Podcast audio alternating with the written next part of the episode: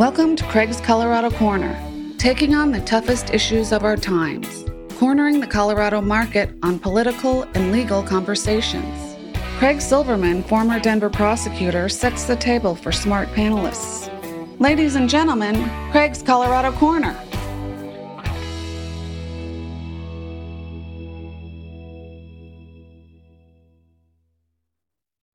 Special times call for a special podcasts. And that's what I'm delivering today. Craig's Colorado Corner. It is a panel show, but we have too many panelists today to fit around one table. I talked to them individually, starting with late night, Tuesday night visit with Mario Nicolais in Washington. He's getting settled in as counsel for Norma Anderson in the biggest case in Colorado history, being argued in front of the U.S. Supreme Court with a lot of momentum after the D.C. Circuit Court told citizen Donald Trump, You are not above the law. You will have to stand trial unless you can get friends on the U.S. Supreme Court to do or say otherwise. I think Donald Trump is in big legal jeopardy and I'm here to see it, along with my attorney buddies.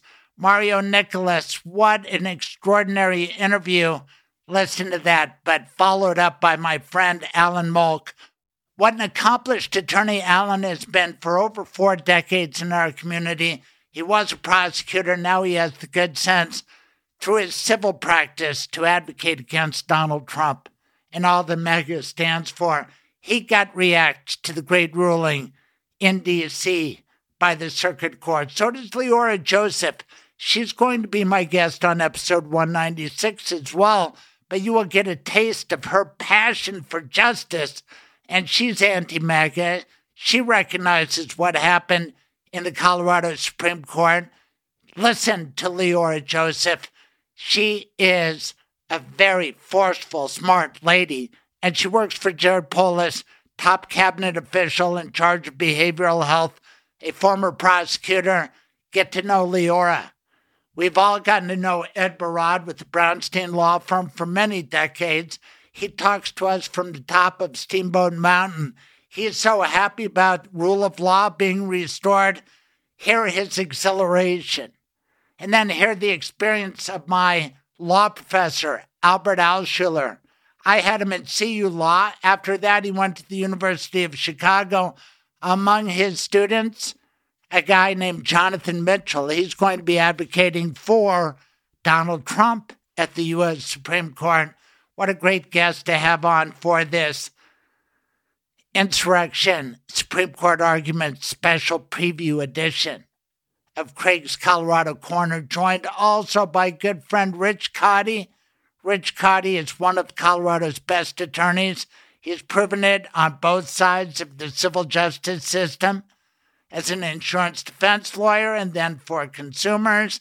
He's just successful and smart and willing to say on behalf of trial lawyers Donald Trump is a threat to the rule of law. We like that kind of talk, and we have so many great lawyers, six of them. Count them, a half dozen. Mario, Nicolais, Wow, to get him and DNC on the cusp of this big argument, that was thrilling. But our headliner at the end is really special. He's not a lawyer, but he cares about these court cases because he realizes there's a fascist threat in America. There's a potential dictator who's really in the palm of Vlad Putin my Ukrainian correspondent, he served in the armed forces of Ukraine, is named John Jackson. He's back in Denver for a little bit, and gosh, does he have wise thoughts about these court cases and what's going on in the world. So, this is a special Craig's Colorado Corner.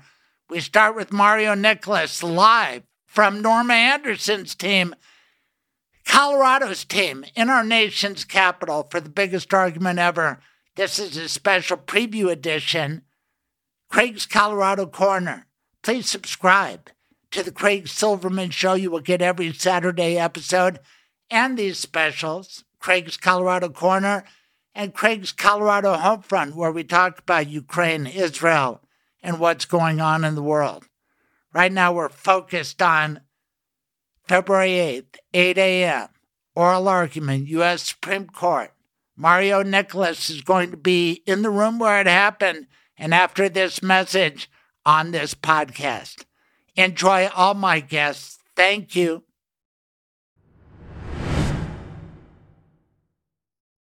Hey, Greg. Hey, Mario. Anything exciting going on this week? A little here, a little there. You know, got some stuff I got to do out east. It's late on a Tuesday night. We got the big immunity ruling out in D.C. Are you the one who broke that free? no, you know I'm not, but I was glad to see it. Um, I think that they have. Um, um, it was it was certainly a good ruling, I thought, and I thought it was a helpful ruling in our case. Yes, and and uh, how so? Well, I mean, I think the uh, the U.S. Uh, District Court was pretty clear. in one of their primary rulings, and pieces of their ruling was, "Hey, um, no one's above the law in this country, including the uh, president of the United States." And you know, that is not that is not directly an issue in our case, but it's it's kind of indirectly a part of it because the whole question about whether the Fourteenth Amendment applies um, to former President Trump or not is really a question about is he above the law or not, um, just like the immunity case was. And so, you know, I mean, they issued a pretty strong opinion today, um, two days before we're getting heard at the U.S. Supreme Court.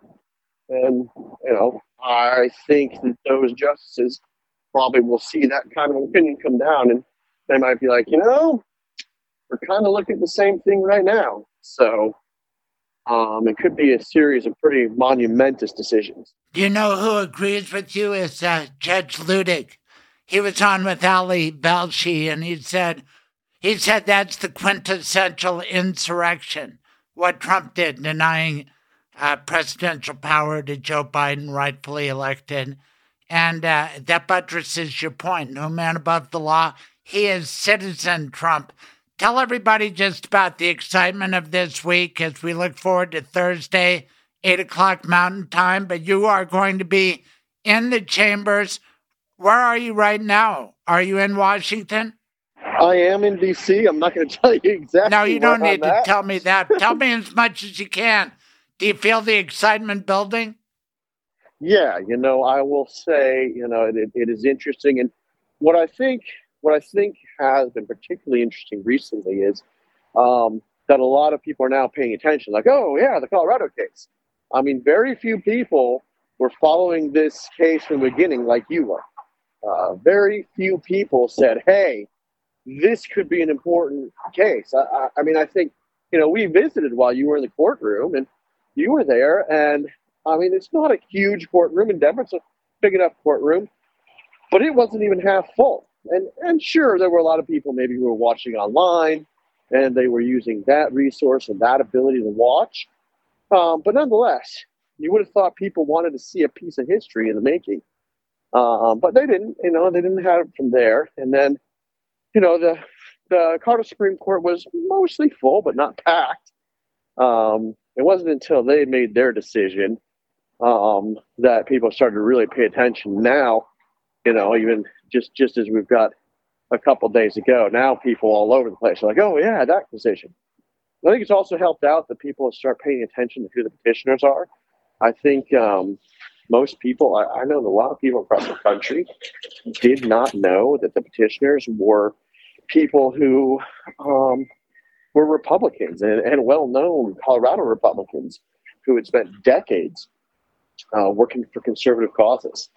And so, like, oh, this isn't just some liberal group or liberal folks. Right. Well, let me brag on you because I know you're such a modest guy. Mario Nicolais, who's part of the plaintiff's team, he represents a woman named Norma Anderson. And if you read the top trending article in the Washington Post this week, it was about how Mario put that together. First, he approached Pam Anderson, who was my guest in studio when she ran for Secretary of State. And she's a nice lady, and she's the daughter in law of uh, Norma Anderson. And we talked about Norma uh, Mario asked Pam, "Tell me if I'm wrong," and she said, "She said no, thank you, but I think my mother-in-law might do it." And holy cow, my mother-in-law is 91 years old, lifelong resident of Jefferson County, and I was thinking how similar they are. I mean. Norma Anderson is profiled in this Washington Post piece, as is my former radio colleague, Krista Kafer, but so is Mario Nicolais. You had to be really happy with that Washington Post coverage. It was amazing, and I think I think having a picture of Norma Anderson posing with Clarence Thomas, you're working the refs, aren't you? you're working the refs. Well, you know, I mean, it was it's, it's really not working the refs. So we're not trying to do something like I know that that Donald Trump likes to do that sort of thing and kind of go from there.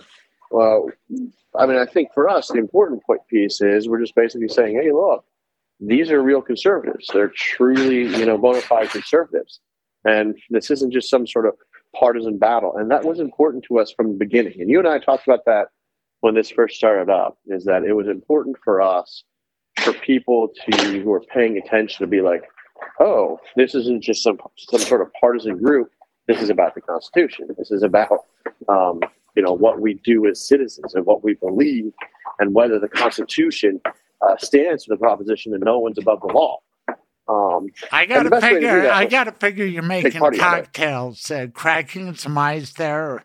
What's that background noise? I know you're doing something utilitarian in D.C. Oh, oh, I'm I'm actually um, I'm actually just picking some up, stuff up from uh, Walgreens. I'm sorry. no, that's all right. It's you're in the DC Walgreens. Keep your eye head on a swivel out there. All right. So yeah, keep going. I, am sorry. I'm sorry about the bad. No, it's all right. It's all right. I just want to. Uh, you know, well, you're picking me up well. Name that background noise. We'll take you wherever we can get you. Tell me this. Everybody can read that Washington Post article I want to know about your media schedule. We're doing this late on the Tuesday night, but do you have media demands? Can we watch you on NBC, ABC, CBS? What's going on? Yeah, we have we have a whole bunch of uh, different folks that we've been on and talking. Obviously, we set up in the Post. Um, I'll, I'll, tell you, we've got a just about half the Colorado um, uh, press corps flying out here in the next uh, uh day or so. So um, we'll be seeing them, I think, shortly as well. Uh, certainly, we're in a situation where um, we've got a lot of national press who wants to talk. Um, you know, whether it's CNN or MSNBC, we're kind of divvying those up between different people here or there. Um, I've been taking a lead on a lot of those. Um, we definitely are, uh, for lack of a better word, trying to make sure that we uh, keep the uh, pressure off of um, um, Jason Murray, who will be making our argument um, for us, because right now his his sole job is to focus on on making you know perfect representation and a perfect you know argument to the U.S. Supreme Court. And I, I got to tell you, um, you can tune in, and your listeners can tune in for the oral argument, and I think you should because you'll recognize you can say I was there when a star made his first argument for this because he's he's just exceptional. And I, you know, I think um, um, it, it, would be a shame for people to miss this guy arguing and not know. Oh, wow! You know, I had a chance to listen to him early, and and and and I heard him when he made that first argument. So. Um, I would definitely tell your. Uh, he, he's the guy who argued, he, he argued in the Colorado Supreme Court too. Yeah, he was the first one who argued. He was the one who argued about the officer office right um, issue, and he, I think, he was um, extraordinarily powerful doing that, and um, that was a part of the reason that went in on why we were going to choose to go there uh, for him and have him uh, make the argument right. here. What do you know about the competition? His name is Jonathan Mitchell, right? Yeah, for Jonathan, Donald Trump. Do you know him? Um, I have never met Jonathan Mitchell. I, I know him, but he's he he was a former, I believe, Scalia clerk. Um, and he is. Um, do you know who actually, else? Do you know he clerked for Luttig too, Judge Luttig as well, and back at the University of Chicago Law School, he had my old CU law professor Albert Alschuler went from CU Law to Chicago. And he's a guest after you on this episode, and he tells us all oh. about uh, Jonathan, who is a Federalist Society guy, super smart. So you've got formidable opposition, right? I guess I was a Federalist guy too. So, um, and funny was, uh, thing was... is that Luttig was not. You know, that's not fact. A lot of people assumed that Judge Luttig was, but I know from interviewing well, him. Yes. Well, I don't know if there was. I don't know if the Federalist Society existed when he uh, originally, but maybe he just never joined the lawyers group either. But no, he, um, he, he hasn't. But I, I, I've been trying to figure out, and I talk about it with Ed Baratta and others. I mean, what separates the guys who see it your way? And there were a couple of Federalist guys who led the way, right, with a, a big article, and then Larry Tribe and Judge Luttig picked up on it, and then you guys ran with it. But uh, don't you shake your heads at some of these lawyers who go along with what seems to me to be fascism on the rise, and it's antithetical to the rule of law. And you know, it bothers me. Does it bother you? Oh, uh, without question. And so, you know, you know that I became an affiliated um, years ago when, when just before Trump took office. And and one of the reasons I say that, but like I tell people, look, just because I'm not a Republican anymore doesn't mean I'm not conservative. I just don't know that the Republican Party is conservative anymore. Because think about the the word, the word means to conserve, to keep, you know, to make sure that our democracy is not ruined or destroyed. Um, that, that we don't put people in power who are deteriorate all of our freedoms. And Donald Trump does exactly that. I don't think you can support him and call yourself a conservative. Um, so I might not be a Republican anymore, but I'm still a conservative. And I think that anyone who is conservative um, would have to agree with me on this. And I'll tell you, you look at all you have to do is look at the amicus briefs. The amicus briefs in this case um, are, are extremely telling. You have a bunch of amicus briefs supporting Trump that basically were um, Me Too amicus briefs, is like what I want to say. They didn't really put forward any new arguments. They didn't bring much to it. It was just a bunch of congressmen or attorney generals or folks who wanted to make sure that they could say, I supported Trump, you put their name on it and move from there. You look at the ones that either were kind of neutral um, uh, or that came in on our side, and there's a, there's a richness to them. They add to the argument. They bring in different perspectives. They bring in so many pieces that you didn't have before, which makes them great amicus briefs. Um, no I kidding. It, it, it, was the best of America. Give us your top six, but I'll give you top my six. favorite after you give me yours. Okay. All right. Well, I think the top six, um, in no particular order, are there are two briefs from um, the eminent historians, um, historians who are the preeminent historians for the um, for the Reconstruction area, for, for the Civil War, and for those amendments, which is the time when the 14th Amendment was drafted and ratified. So they're the folks who have the best knowledge of what was going on at the time and what were people thinking. Um, another great one, um, I think, obviously, Luttig and Conway's is extremely powerful. Um, it is conservatives who basically say, you know, I mean, they effectively took up the William H. Buckley um, mantra and just, you know, stood athwart history and said, stop. Um, you know, when you're looking at it, someone who is an autocrat trying to take over, they just said, no, no more. We can't do this. This is what it means to protect our country. So I, I think I think that's a great amicus brief, uh, and obviously shows that this is not a partisan issue. Um, it is it is a patriotic issue. Um, there's is good. There's there's a wonderful one by a professor from BYU, Professor Worley, where he goes through um, um, basically a linguistic analysis based on thousands and thousands of documents. Um, they're in a database, and he searches through what are the meanings of the words. And if you're if you're looking to be an originalist, if you're looking for what were what did words mean when they were written, this is the best amicus brief to go through and say, hey, is is the term you know officer of the United States is that a term of art? and they very clearly say it was not, and and it was not meant to be that. Um, I think it's a maybe a little overlooked, but wonderful one to go through. Um, There's also the kind of Save Democracy Now um, group who wrote a, a, a brief all about what it means uh, for countries to go through authoritarianism and what it looks like. And they talk about what happened in Venezuela and they talk about what happened um, in, in, some uh, European countries. And they talk about, hey, this is what it looks like when authoritarians take over. And we're on a precipice right now. And one of the things is, you know, overlooking, you know, courts not acting in a manner where they could stop someone who's an authoritarian from taking action. I think that one is powerful and extremely scary.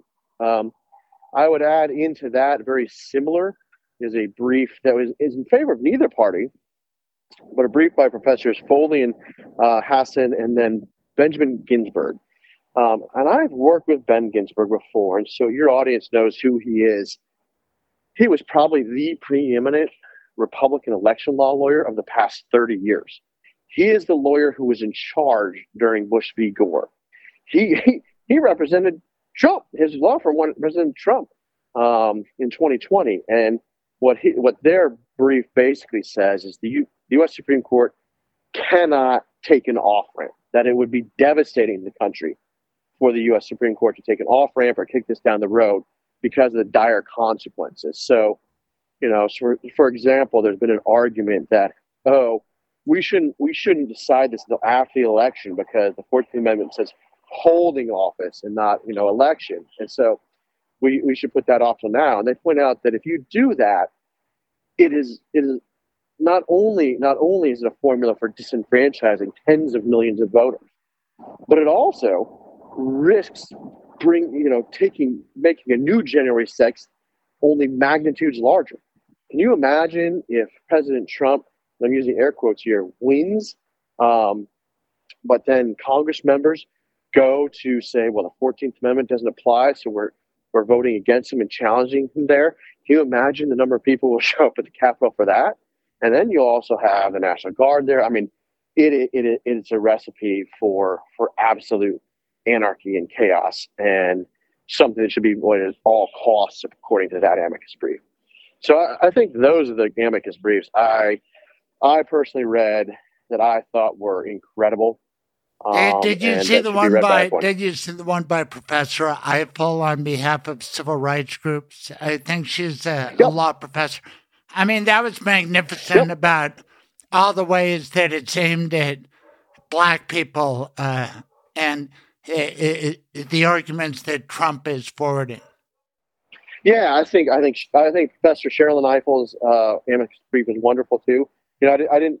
I, I would put in that second tier for me uh, after those first six, personally, uh, and there are members of our team who would probably. Well, let me tell you my top tier Here, here's the top brief, far and away. It's not close, and I maybe haven't read them all, but I've read a fair share. But I liked your brief.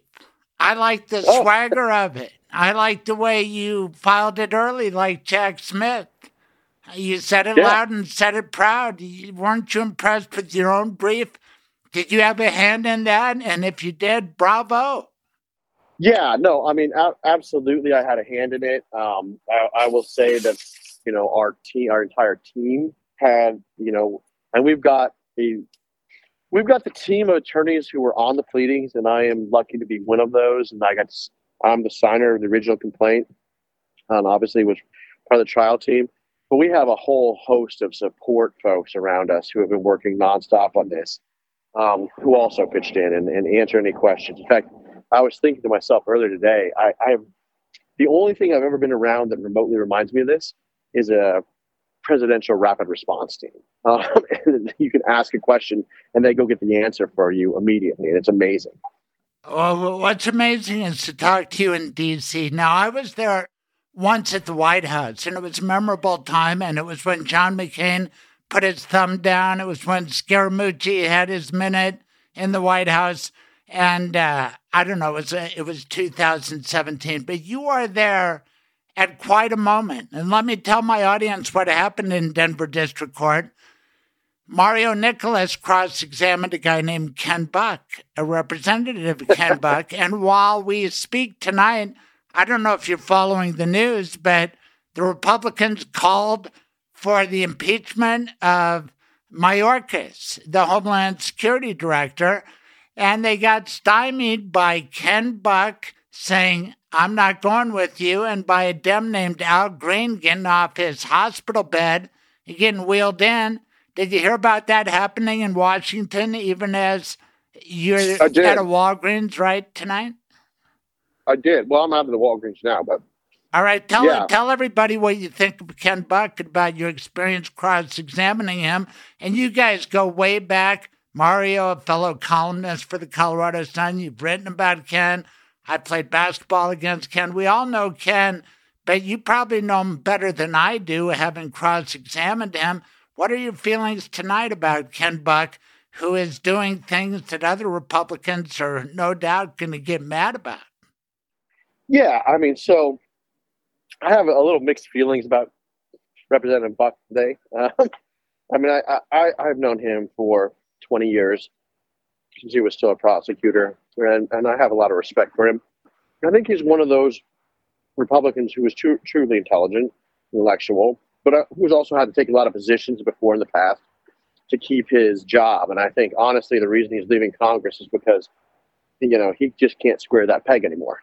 Um, it just it's just weighing on him too much, and he's seeing the party going in a place where he just doesn't want to do that. In fact, he said so, and if you remember, he announced his retirement during our trial of Trump, and then he came and testified. Now, I, I never understood how he could say some of the reasons that he was leaving, particularly because of people who kept supporting the big lie and how Republicans need to move on past that, and and you know, and how um, folks had stormed the Capitol and then go testify on behalf of Trump in our trial. I, I just I, have always struggled with that. and I don't know why. And if you because everybody does. What the hell are you doing, man? Are you for Trump or are you against him? And yeah, but he was retiring. I mean, it didn't matter to him. He didn't. I mean, I, will tell you when he. It's it's one of those. Craig, you, you're a lawyer you've been in court, you've cross-examined people before, and usually you know what's going to happen and how this is going to go. I'll be blunt. I wasn't sure what was going to happen. I didn't know whether I was going to ask questions and he was just going to flamethrow the president, um, which, you know, uh, we were like, okay, well, I'll just ask and open up. Um, you know, he didn't particularly what. Uh, right, and, and, and you you and I talked, and thanks for your help on that Kash Patel testimony. You didn't do the examination, but you were there. I watched it on C-SPAN.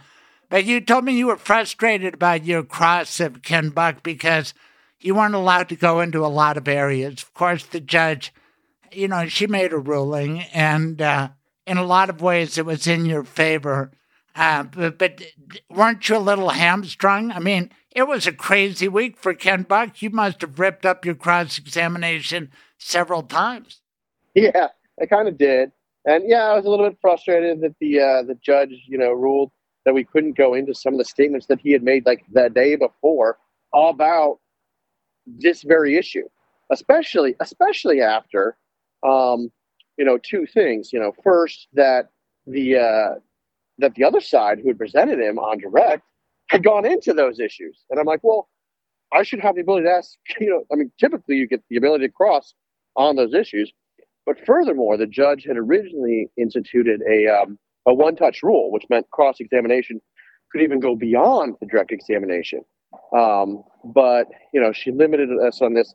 Now, I, I think also the judge at that point was kind of moving us along right. and was like, well, I already understand what's going on. And, and I don't actually need to hear this. Um, and I understand where you're going, Mr. Nicolais, but, you know, um, I'm a rule against you because uh, let's move on. Um, can I ask I you that. this in retrospect? Wouldn't Trump have been smarter to just not compete? In, I mean, they competed against you in that second yeah. floor Denver District Court. If they would have said, no, we're not going to hire lawyers, kind of defaulted, that would have put you in a tough spot, tougher spot than you are now, since they competed and they lost. Yeah, I mean, uh, potentially. I mean, I, I don't know. I I think potentially they could have.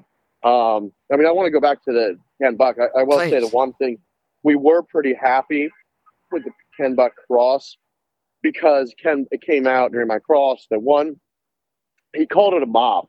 He didn't say, "Oh, these were people touring the uh, Capitol. You know, he called them a mob, and he testified that as a sitting member of Congress, he was removed from the chamber, and they did have to delay the constitutional process. So effectively, he became our witness at that point, and he proved what we needed to prove. Yeah, did we get the most, you know, the most damning things that he said about the president? No, but did we get more than they got out of Ken Buck? Absolutely. They were just trying to get use him to prove that the January 6th report was purely biased, which I, I, we don't believe. We think Tim Heaphy proved that. But even then, we didn't rely on that, on the January 6th report. It wasn't as though we brought it in wholesale. I, I think we wound up with a total of 39 findings that we introduced out of hundreds. So um, anyone who's saying, oh, well, we relied on that is just factually wrong. Um, I remember but, finding 47 was Kash Patel was full of shit. She made it more nice, right? But uh, Kash Patel was essentially sent there by Donald Trump to repeat his favorite lie that one, uh, he, he, it was really the fault of Nancy Pelosi, who didn't honor his 10,000 troop request. And by the way, the January 6th Commission knows all this Trump favorable evidence, but they're suppressing it. They're hiding it. They've done away with it. And those are his favorite lies, and that's what he dispatched Kash Patel to say in Denver District Court. Correct? Yeah, um, absolutely. I mean, and he kept on making the ten thousand argument. Oh well, this was ordered and this was done. And what he never accounted for was we had an expert witness in national security who said if that happened, this is the documentation you would see. And it would always be there. And so the lack of that documentation would never happen. Then Tim Heaphy, who was lead investigator for January 6th, said, We contacted the Department of Defense. They were very cooperative. They provided everything we asked for. No such documents were included. So, I mean, you basically had two witnesses who were very credible saying that Kash Patel was lying. And that's effectively what the judge found as well. Um, I know you're on the uh, hey, he should be rung up for perjury thing, and who knows?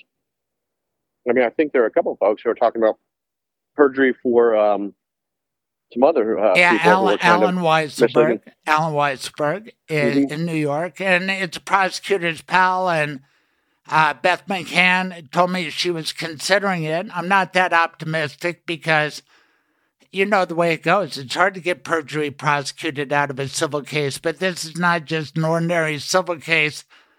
Speaking of odds, what are the odds? I've asked all my guests. You are the star. You're the man who's making American history.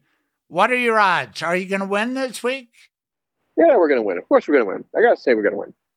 Um, I, will say this, and and and to the, you know, this is my absolute, truly how I feel in my heart of hearts we have a much better chance of winning than most people believe. Most pundits are like, oh, try to find an for or oh, you know, you know, uh, you know, it's, it's nice that they brought this, but no way it happens. I I truly think we have a very good chance of winning. If it is just on the law, we're going to win. Um, that's for sure. I mean, it, it almost has to be the, the justices would basically have to cave to the pressure. And I have faith in the Supreme Court justices that they're going to look out and they're going to say, hey, look, um, this is an extraordinarily important case. And yes, a lot of people are going to be upset one way or the other. Um, but our job is to interpret the law. And, and when we go through our processes of doing that, particularly when we look at the language and we look at the history, it clearly cuts one way. And that's the way that, um, that we have argued. Uh, we, we just have the better of that. Yes. So, which, which, I mean, and I've talked to you about this before. Uh, it still shocks me to this day that the Colorado Supreme Court justices who wrote that opinion wrote it the way they did. If you are a regular, if you are a regular practitioner before the Colorado Supreme Court, the four justices who wrote that typically do not, they do not draft opinions based on originalism or textualism. They, they usually look towards the intent. And what does the intent of the statute mean? And and so are we trying to fill that out? Um, in this case, they absolutely wrote it in a way um, that is contrary to typically how they write it. And I think that was absolutely on purpose because they knew who they were writing it for at the U.S. Supreme Court. And it boxes those six justices who you know, who regularly proclaim we're just following the plain meaning and we're using the original text and we're using the history um, to make their arguments. I mean, that's what they did in the Dobbs decision. If they follow the same, if they follow the same process that brought them to uh, overturning Roe v. Wade because they say, "Hey, look, this is what the words say, and that's what it means," um, then in this case, they have to bar Donald Trump as well. Gosh, it's so exciting. I'm getting nervous just thinking about Thursday morning, but you are going to be in the room where it happened. Do you have your credentials? Where are you going to sit? And I bet those seats are at a premium. How many times have you been asked by people other than me, can I get a ticket? Oh, um, they're an extraordinary premium. Um, and yes, that is the way we've gotten asked many times. I will tell you, not a, not not our full team is even able to get in. Um, it's it's pretty limited who is going to be able to get in, and we're scrambling. Um, the late the late entrance of the Secretary of State in this case to engage in oral argument um, actually limited even further.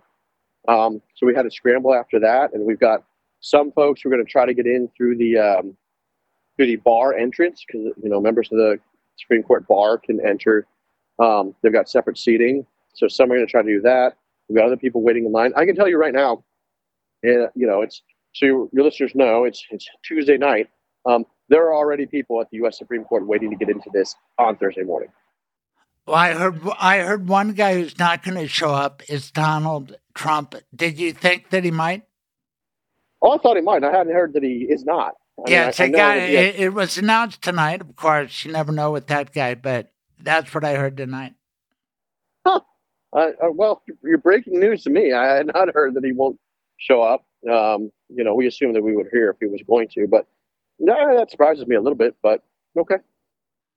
Wow, Mario, I can't tell you how much I appreciate you coming on. It's a special Craig's Colorado Corner. I think special times call for a special podcast. That immunity ruling, I think they timed it out, knowing that Colorado was coming on the 8th. Let's drop it on the 6th. It could be a great week for justice, don't you think? Um, absolutely. Though I, I, I don't think we'll get a ruling in our case this week. I, mean, I, I know, but we might we might get a hint or two, right? Based on the questions. I mean, the, the the good thing is at least we're getting the show on the road. That's the key to our legal system. It grinds slowly, but it's got to grind, and there's right. nothing like an oral argument. I mean, they could rule within a couple of weeks or a couple months, or they could sit on it for a long time, right? Well, I think that's true, but you know, here's the thing. They took it up pretty fast, and they're well aware of when our primary is, which also coincides with the primaries of a lot of other states because it's Super Tuesday. And you know, I, my my gut instinct is they'll rule before then, so we have some certainty, and they they understand that, and they need to do that. Whether it's you know um, two weeks um, from now, or whether it's three weeks from now, they can make that ruling, and it would be out in time for people who are voting there. I, I I made I made this suggestion before for a couple people. If you're voting the Republican primary, um, I would hold on to that ballot until until uh, until either until there is a decision or until uh, March fifth, um, because uh, unless unless you're casting a ballot for someone else. Um, but if you were thinking about voting for Donald Trump, um, I'd hold on to that to, to, make sure that your vote counted. Because I, I will point out, by Colorado law, if um, if Donald Trump is found to be disqualified by the U.S. Supreme Court by Colorado law, immediately um, it, it, will kick in that none of the votes cast for him in the primary will be counted, regardless of whether he's on the ballot or not. His name is on the ballot. Good advice. Good advice to Nikki Haley as well, although I think she perceives it. You shouldn't drop out now because there are so many things adding up against Donald Trump, richly deserved but it takes guts to bring a case like this. Mario Nicolais, you are a friend of this podcast, and I'm proud to call you my friend and colleague. And good luck. I'm going to live vicariously through you, and so are a lot of people in Colorado on Thursday. Well, first of all, thank you very much for uh, following us from the beginning. You're one of the very few people who's done that. That's important. Um, and I think that also shows the importance of people listening to your podcast because you raise these issues when other people have ignored it um, for months. Um, and then second of all, for anyone who wants to listen, there is a uh, there is a link on the Supreme Court to listen to our arguments on that day. Well, you know, all the cables are going to carry it live, probably with pictures of you. You should supply them. anyway, it'll, pro- yeah. it'll probably be Norma. Right, from the Washington Post. And Krista, she got two pictures in there. Holy, where was your picture? uh, Norma and, and uh, Krista are prettier than me. I don't know about that, Mario. You are American history, my friend. Get a good night's sleep and have fun in D.C. I'll talk to you soon. Okay, bye, bye Mario. Craig's Colorado Corner is made possible by the sponsorship of Michael Bailey Law Offices. Michael Bailey is my lawyer. He's the best estate planning lawyer. He can come to you or you can go to one of his several Metro Denver offices. The number to call 720-797-8988 720-797-8988. He will get the job done. He also wants to support a show like this. Thank you, Michael Bailey. If you want to be a sponsor, let me know. I'm easy to find. I'm Craig at craigscoloradolaw.com. Craig at craigscoloradolaw.com.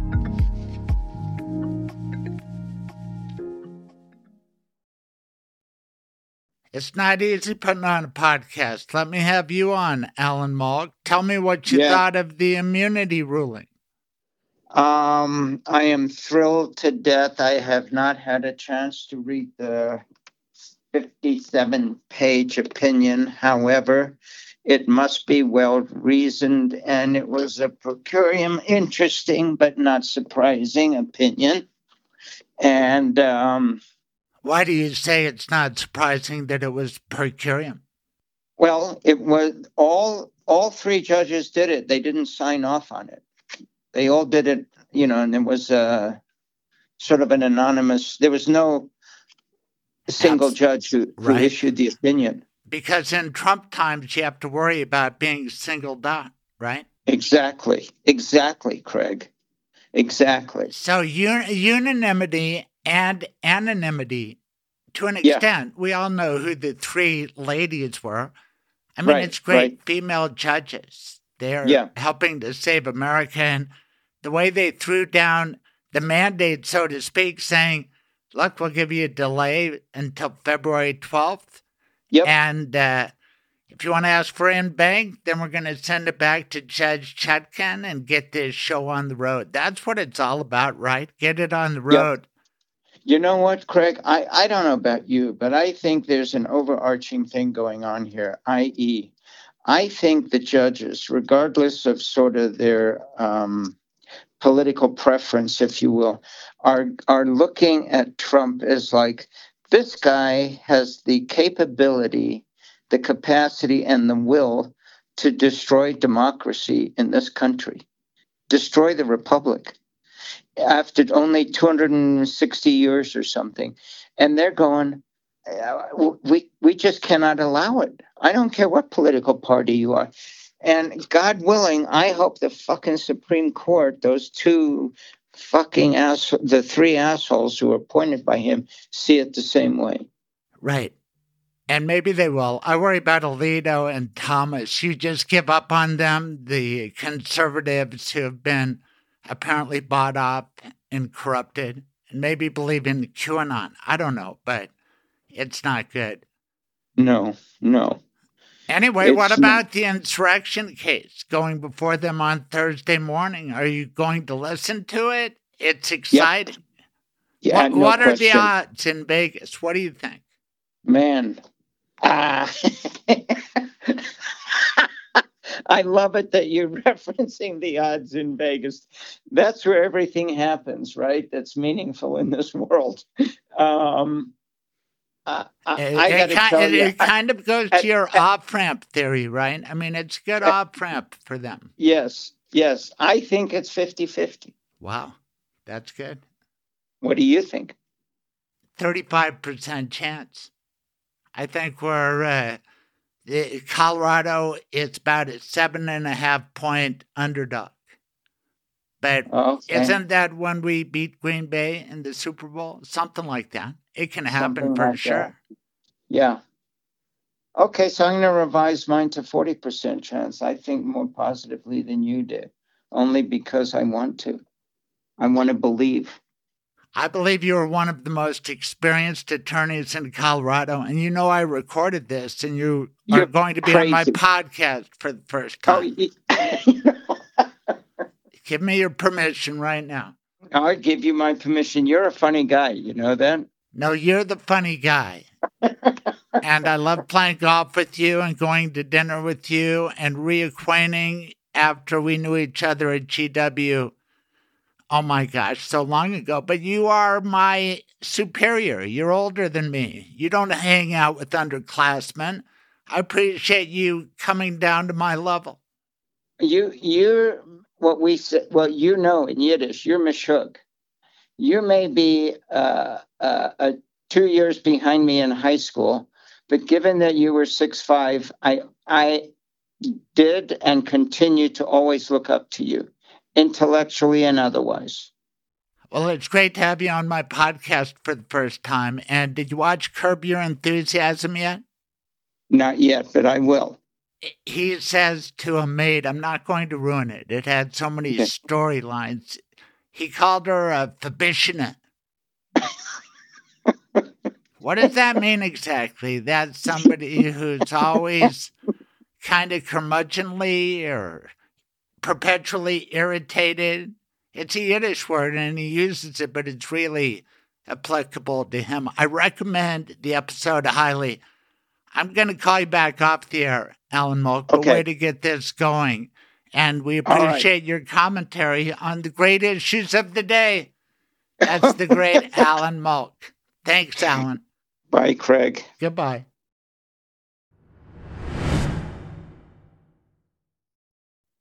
Hi there. Hi, Leora.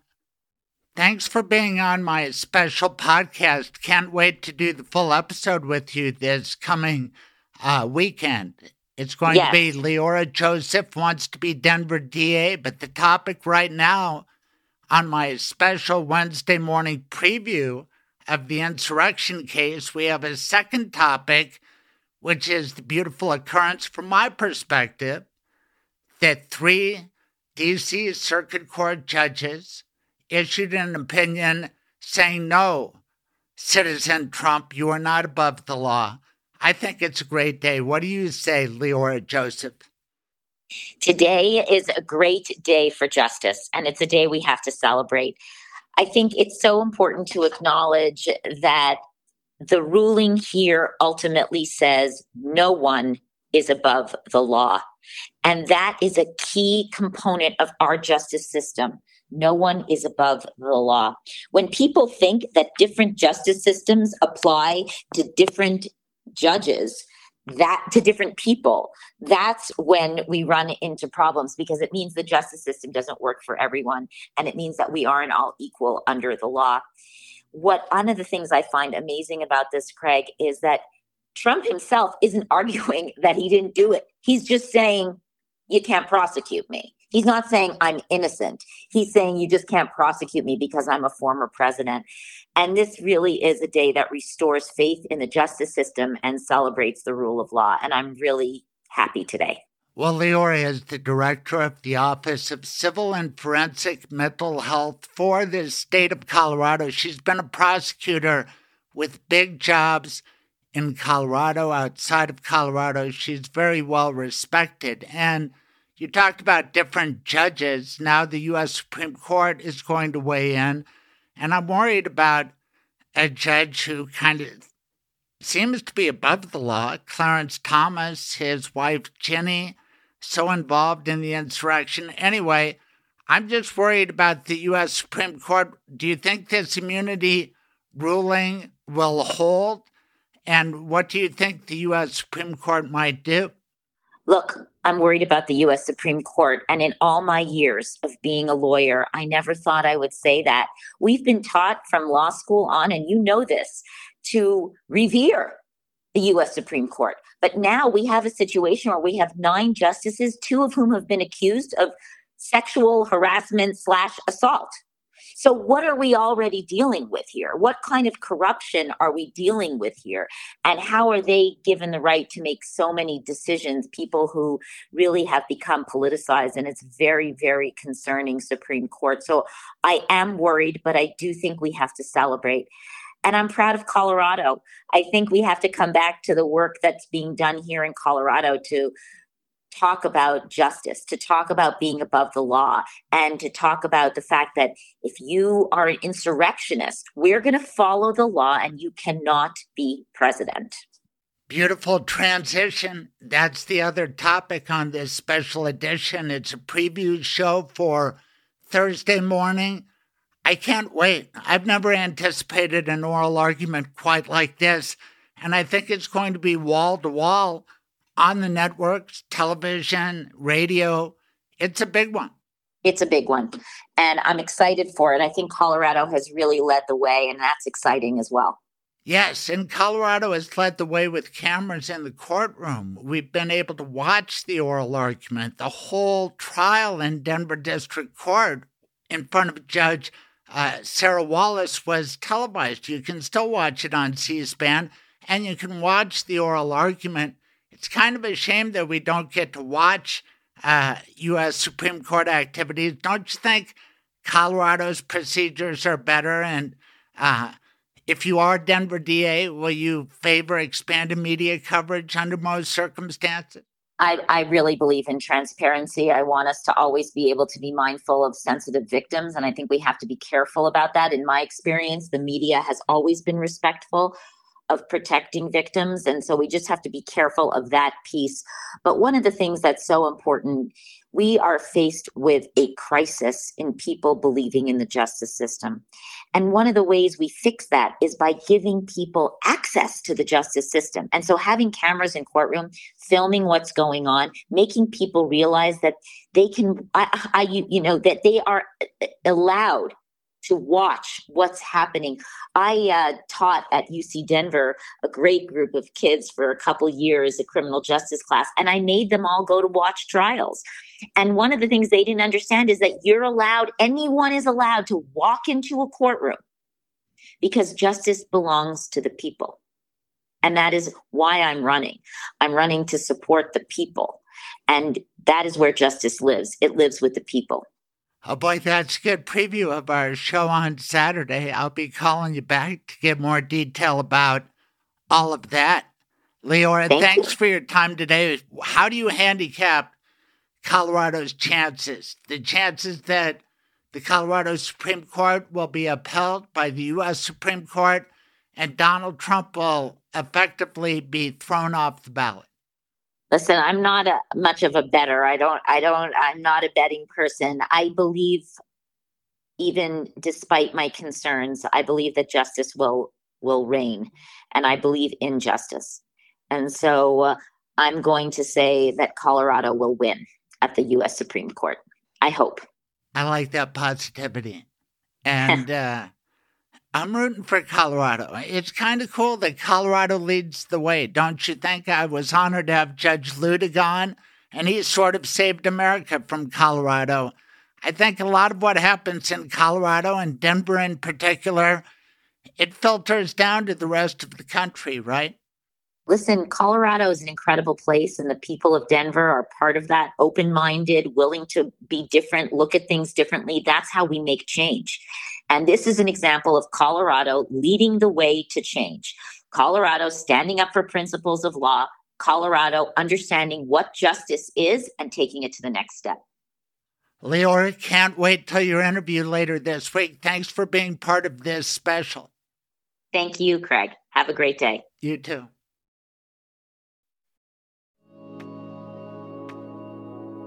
He's the best lawyer I know because he's my lawyer. He's Michael Bailey. I think you pioneered this mobile estate planning, and lots of lawyers are doing it now. And boy, are your clients happy, and satisfied. It's convenient for the client. It certainly is fun to be able to go visit people where they are, whether it's at your house or at one of the offices just to make it more convenient for you. And then it's more fun for me because I get to go out and about and meet people all over the place and help them out. What's the website, Michael? It is mobileestateplanning.com. What's the best phone number to call? 720 394 6887 is my direct line. Michael Bailey, that's our lawyer. Trish loves him. I do too. Thanks, Michael. You're welcome, Craig.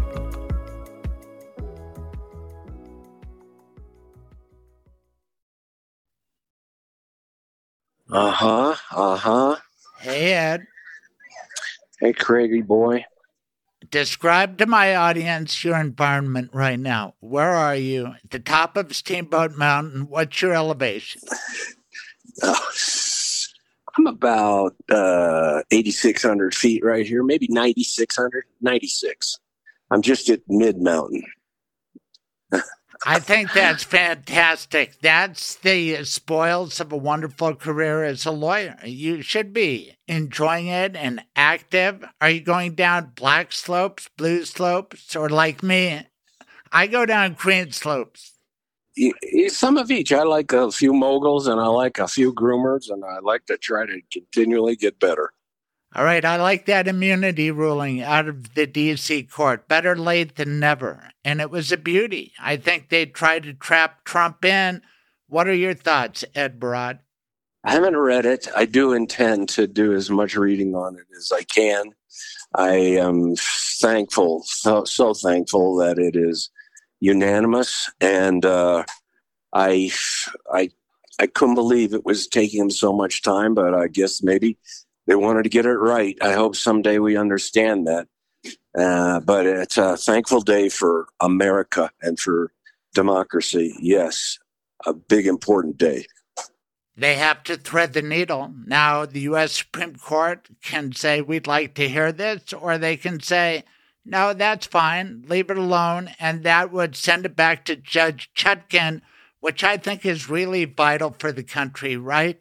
To have a fair trial that everybody can observe. It's a shame there aren't cameras in the courtroom, but at least we will have a fair process. It's really vital for democracy, don't you think, Ed?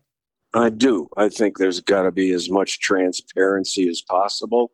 I wish we could see what goes on when some of these lawyers play their hand in front of judges. I think it's shameful. And uh, on this issue, I hope the Supreme Court because the Supreme Court is in the worst position it's been in lifetimes, mine and those before me, I think that they may know that they can just not hear it and do very well with their credibility and uh, people's uh, thinking about them being legitimate courts.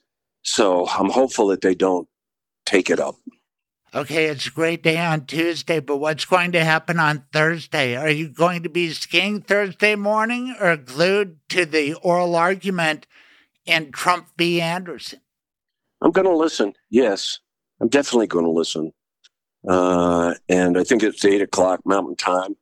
Um, it is. I I think that I I just I mean I follow Judge Luttig on this, and all the historians that put briefs in to say that Trump is an officer. The evidence is clear. If you want to play your phony originalism and textualism with us, read it and then play your historyism with us. Read our brief and really understand what happened then. And I think that he should be denied. It'd be good for America so that doesn't happen again. God bless Judge Luttig, who was my guest on episode 189 from his home in Vail. That's where he lives now. He's like you, a mountain man. No kidding. Oh, that's wonderful. I'm so glad that you guys are friends. And I heard everything he said about you. And uh, it was just a phenomenal tribute from uh, one of the few courageous conservatives in the entire country. That's what's hard to believe. That's the depressing part of this. Nobody goes on their own here. If there were the thought leaders, the persuasive leaders, the people who we, we have elected doing the honest thing, we would have not had Trump years ago. So here we are. They're all playing for power at our expense. Right, but they have to see they're in the crosshairs of Trump eventually, right? The U.S. Supreme Court.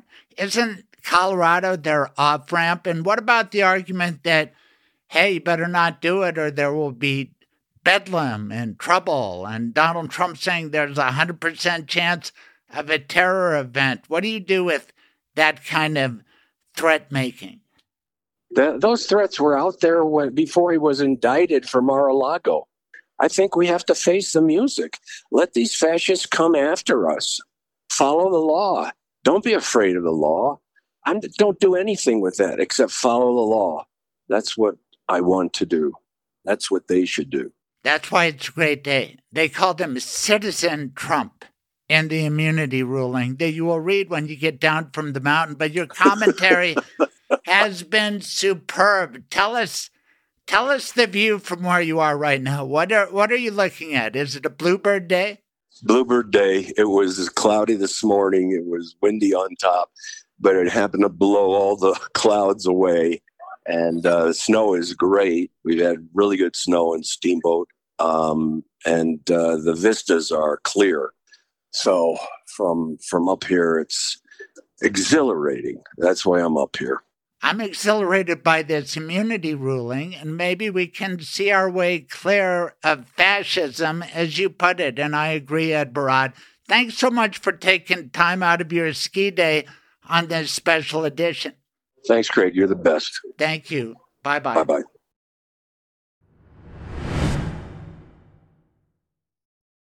Hello. Hey, Professor Alschuler. It's your, Hi, Craig. It's your student, Craig. Yes my very successful and engaging student, Craig Silverman. Oh, yes. that's so nice of you to say. It's a great day in jurisprudence. Wouldn't you agree? Yep. Yep. Tell us about that. Immun- yes. Well, I think I. I mean, it was. It couldn't have been a very serious um, argument. Nobody has thought that the president would be immune a- even after he left office for crimes that he committed while in office, as they, as the court said at oral argument. Um, you know, what if he, on the last day he's in office and can't be impeached, he orders the uh, Navy to assassinate somebody. Um, I mean, obviously, he has to be subject to prosecution. So it was not the, the, the, the slightly surprising thing about the case was that the court is not going to let uh, Trump delay as much as he apparently thought he could. He could. Um, it departed from normal procedure by saying it was going to issue its mandate in a week unless the Supreme Court stayed the issuance of that mandate in the meantime.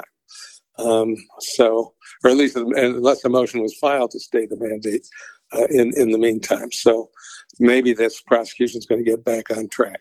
Well, we know that Trump will pull out all the stops, but they have to make a decision now, right? And it seems their move is to go to the U.S. Supreme Court. Do you think that's what will happen next? And how will our nation's highest court react? Well, I think that they will uh, uh, request a, uh, a, stay from the Supreme Court. Um, and I don't know how the court will react. I think that, I mean, on the on the merits, I have no doubt that the uh, Supreme Court would not say that the president is absolutely immune uh, for crimes that he commits while in office.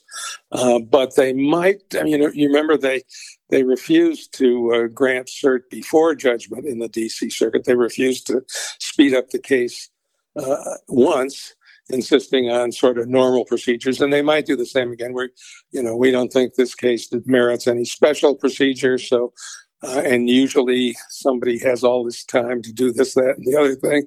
So we're going to stay this uh, mandate and give Trump a lot of time. But I don't think they'll do that. I think that they, they, there will be a motion for a uh, stay in the Supreme Court and it will be denied. Wow. And as I say, that'll put the case back on track. And then we come to uh, Thursday. I'm so excited. What about you? Are you ready for that oral argument on the Colorado Supreme Court ruling? And before we leave the immunity ruling, don't you think they took some clues from the Colorado Supreme Court, not only with the way they yeah. uh, said the mandate will issue unless you do this by then, and they made a fast timetable, but also the per curiam aspect. And uh, everybody's sort of anonymous. We know who they are, but no single author. Isn't that a sign of the times? Well, I, I yes. I mean, both the Colorado Supreme Court uh, decision and the D.C. Circuit decision were per curiam, uh, showing that they were acting together, and uh, that's. I think that's encouraging. I mean, it's it's uh, treating this argument with the uh, discredit it deserves. I agree. It just took a while. We lost a month. Do you think they can get the trial going? Jack Smith in front of Judge Chutkan, USA versus Trump. Uh, yes, I, I, think I think there's a, a very good chance of that. Yes, beautiful. There will not be not be a lot of delay in the Supreme Court. And then we know Judge Chutkan is all business, but they will find every way to try to delay. But the thing they can't delay is the oral argument coming on Thursday. How do you uh, handicap it? What do you anticipate? Well, uh, I, mean, I think most people think that the court does not want to uh, exclude Trump from the, the ballot. I mean, he is the uh, virtu- the virtual nominee of the Republican Party. He's uh, he's won all the primaries so far. He's uh, he's polling better than uh, the incumbent at the moment. To say that he uh, that he can't be on the ballot is something that probably the Supreme Court would really like to avoid doing. At the same time, uh, it probably wants to avoid saying, "Hey, we don't think he had that that January 6th was an insurrection, and we, or we don't think he uh, he aided the the insurrection." So they probably, you know, the the, the thinking of most people, I think, is that uh, um, they will look for some out, one of these gimmicky things about how oh maybe the president isn't off isn't an officer of the United States or maybe Congress has to uh, uh, come up with some uh, procedure for implementing uh, the uh, constitutional provision because it's not so unlike almost all other self other constitutional provisions it's not self-executing so you know that i think the thinking is they'll come up with some gimmick like that to avoid either throwing Trump off the ballot or um, um, uh, uh, holding that he had nothing to do with January 6th. Uh, but there is a chance. I mean, I think the Constitution is really pretty clear. And these are judges who have made a big point of being originalists and textualists and following the Constitution. And judges shouldn't be thinking about politics at all. They should apply the law without fear and favor. So uh, maybe they'll what, do what the Constitution tells them to do: kick the guy off off the ballot. As attorneys, we like to think that we can persuade judges, and the guy who's doing the arguing for Trump is Jonathan Mitchell, who's got a connection to the University of Chicago, where you went on to after being at CU Law, Texas before that. And I think you know Jonathan Mitchell. And uh, before I turn it over to you, he was a clerk for my episode 189 guest, the Honorable J. Michael Luttig, and then he also clerked for Scalia. And I had the temerity to ask Judge Luttig, what would Scalia do? And he said he would affirm Colorado. So I turn it over to you. What do you know about this Jonathan Mitchell and uh, what he's going to argue and why he says what he does? Is it for money? No, I don't think so. He's a, I mean, he's been a a very conservative member of the Federalist Society for a very long time. He was a student of mine in a couple of classes. He was a fine student and a very, very pleasant uh, fellow to be around. I think I think I would count him as a personal friend, but um, you know, he's the guy who wrote the the uh, Texas law that said no abortions after six weeks or after after the fetus has a heartbeat, and uh, you can enforce this by bringing a private. Anybody can bring a right. private lawsuit to uh, any against anybody who's had an abortion and recover ten thousand dollars. It's, I mean, it's a, it was, uh, you know, it was, it's been successful so far. It's with withstood challenge, but what an awful, awful thing that law was, and I mean that, that is I mean, that is Jonathan. He was, uh, you know, Solicitor General of of uh, Texas, and uh, he's a very, very conservative, pro MAGA uh, kind of guy. And could you identify that early on in your classes because it does kind of break down? I mean, I, kn- I knew he I knew he was very conservative. I knew a lot of my students were members of the Federalist Society. Some of them are are now prominent never Trumpers. Uh, others uh, are are uh, like like Jonathan uh, sticking with the the far right. And have you figured out the common denominator there?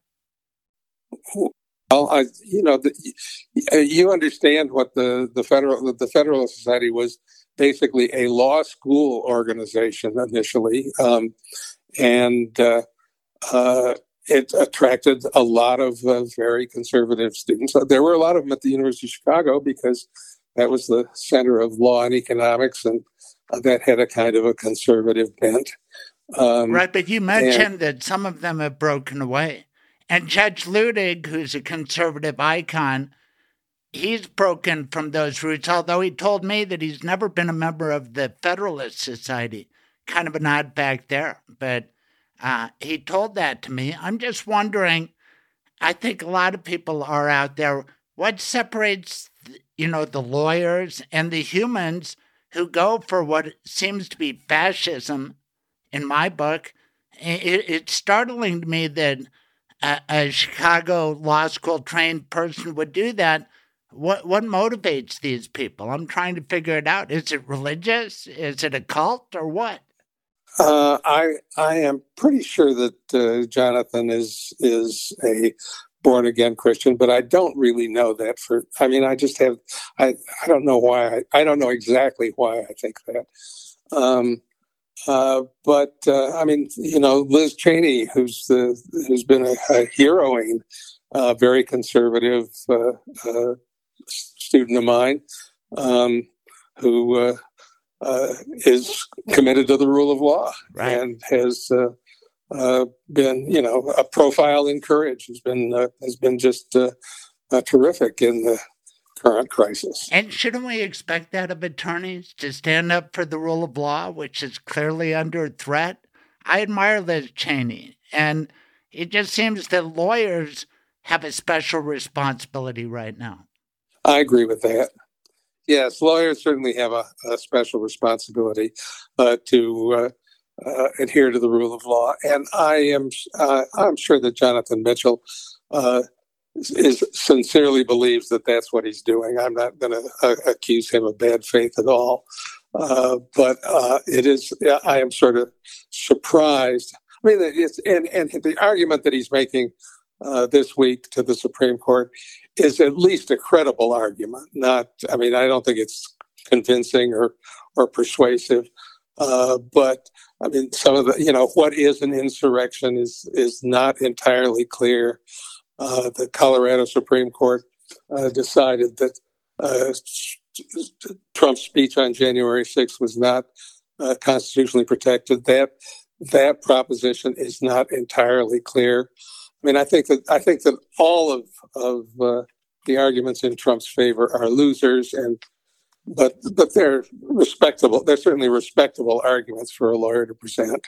I know I want to say they're all losers, like, holy cow, he's not an officer, but that's what Denver District Court Judge Sarah Wallace said. And I have a case in front of her, so I don't want to disagree. There are lots of off ramps, but I got a kick out of you, my good professor, when I texted you, what are the odds?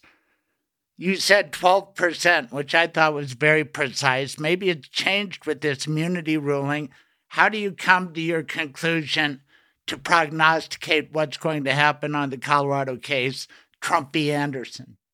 Well, I think that there is, as I said, some chance that the uh, originalists on the Supreme Court may be as good as their word and may simply follow the, what the Constitution, I think, pretty clearly uh, tells them to do. I mean, you can say, "Gee whiz, it's it's uh, uh undemocratic to keep uh, the leading candidate to kick the leading candidate uh, out of the election, uh, and that is that is certainly going to be of concern to the court. But that's what the law says. Um, and these guys are people who make a big point of we don't balance interests, we just follow the law. Um, we're just umpires. We call it. We're calling balls and strikes.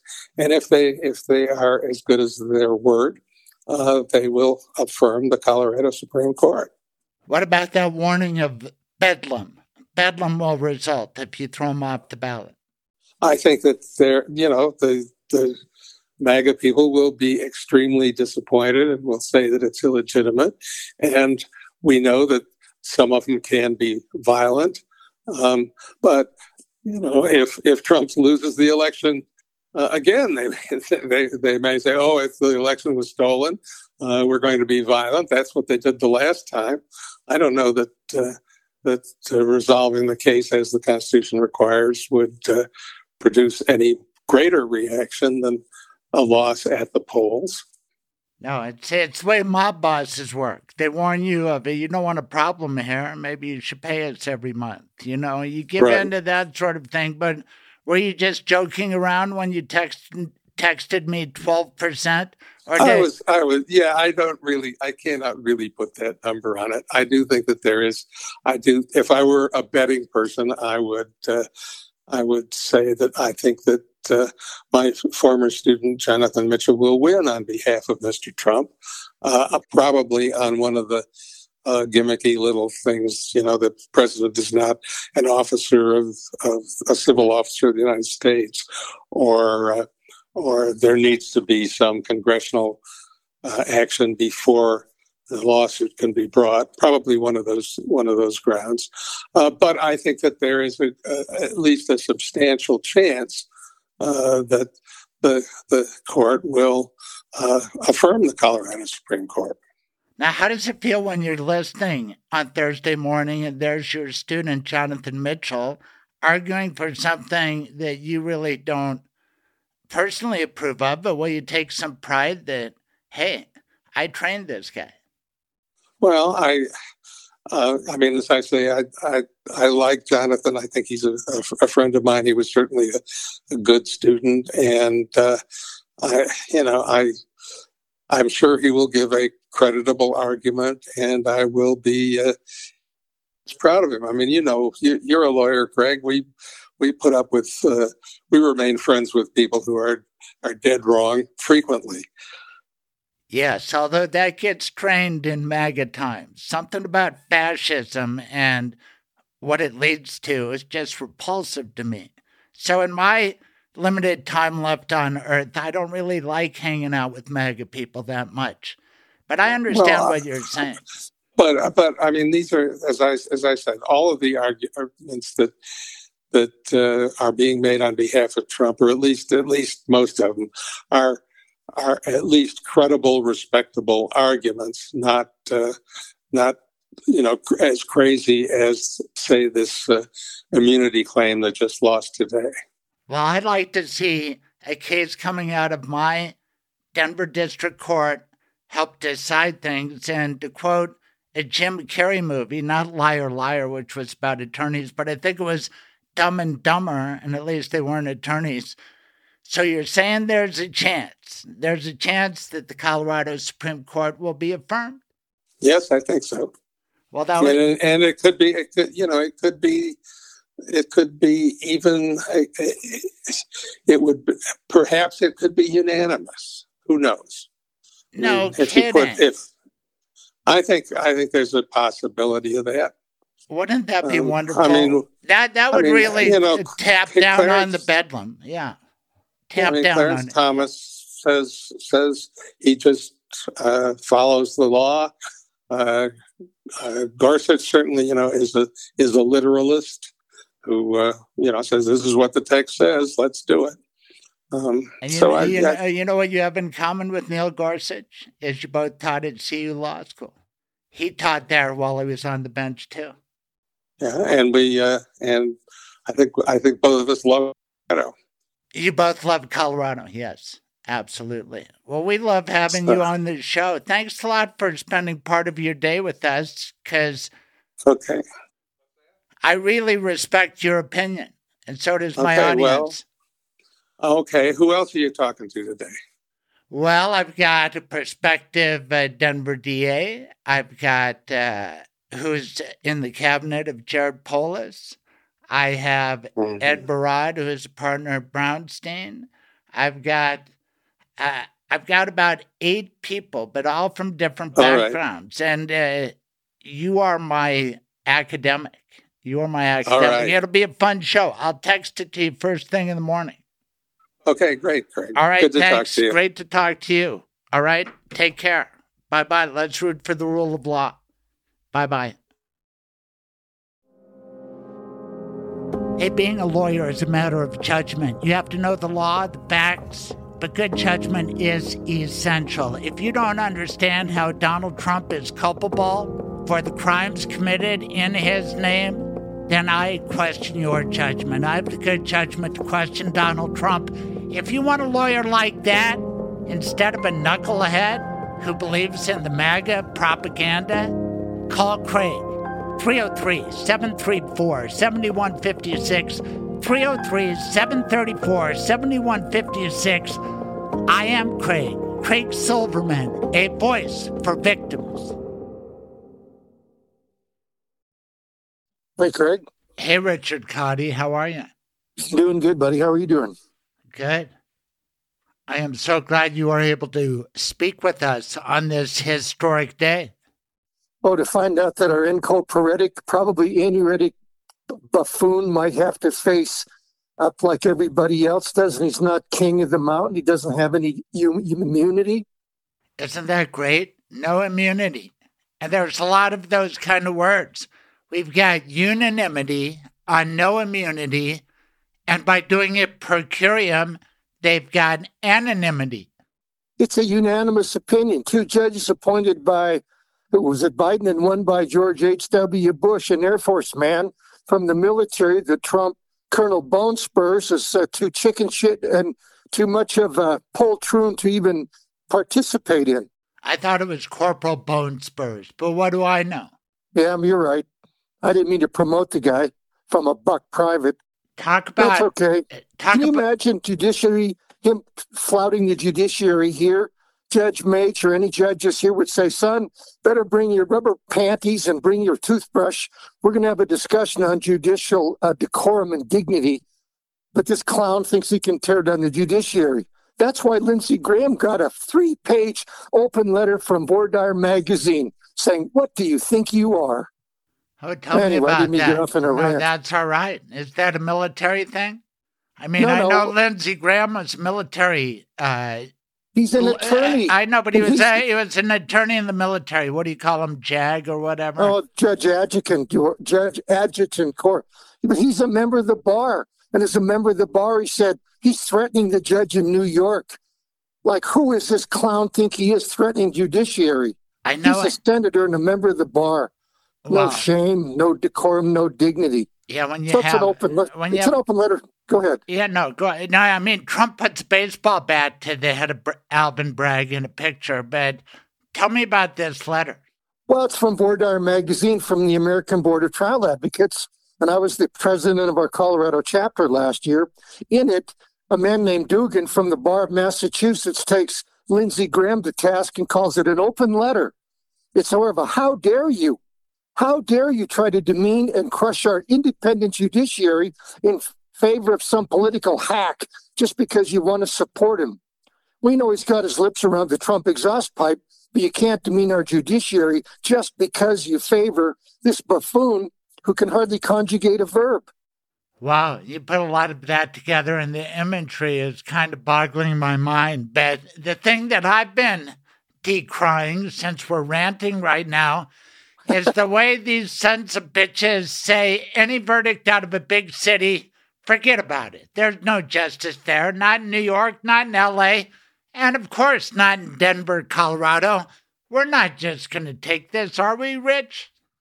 Well, let's hope not, because Trump disqualified himself by the 14th Amendment, Section 3, by running an insurrectionist, which is an uprising that he's encouraging, providing aid and comfort. And now he wants to be rehired from the very job he got fired from holding the audacity and gall can never be underestimated from this loser. Right, and they said that Barack Obama had audacity, although I guess he said he had it in his book, Audacity of Hope. But I was audacious enough to have Judge Luttig on my episode 189, and he's called this the quintessential insurrection when you don't turn over power of the presidency peacefully. That's what he did, and I believe in that 57 pages out of the DC circuit, they made that finding. Surely you can't be immune for something like that. And it may carry over to this Thursday case. You already started the beautiful segue in this, our two topic special edition of Craig's Colorado Corner. We've talked about immunity. Are you excited about this Thursday? What's going to happen when the Colorado case, Trump v. Anderson, gets argued before the U.S. Supreme Court? He's got his block on the Supreme Court. That's why he had these toadies appointed. That's why he's got them up there. They're going to be scarecrows like Clarence Thomas.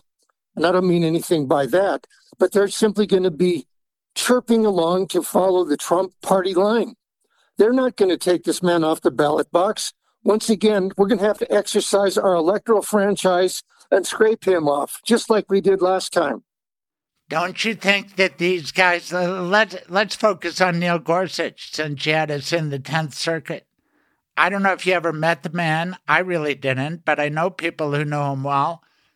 Can he be smart enough to say, "Hey, this guy Trump is trouble. No matter if you're conservative or liberal, he's the Yiddish word is meshugana. So we have an off ramp here, and it looks like these words really fit, and we can say." that we heard Judge Luttig tell Craig Silverman that Judge Scalia would throw him off the ballot. And if it was good enough for Scalia through Luttig, well, there you go. Well, you've got the Alito bench, and you've got Gorsuch, and you've got Barrett, you've got Kavanaugh. You've got some lesser lights on there, you know, along the uh, ilk of Aileen Cannon. That's who's going to be another one of our, you know, jurists taking part of this.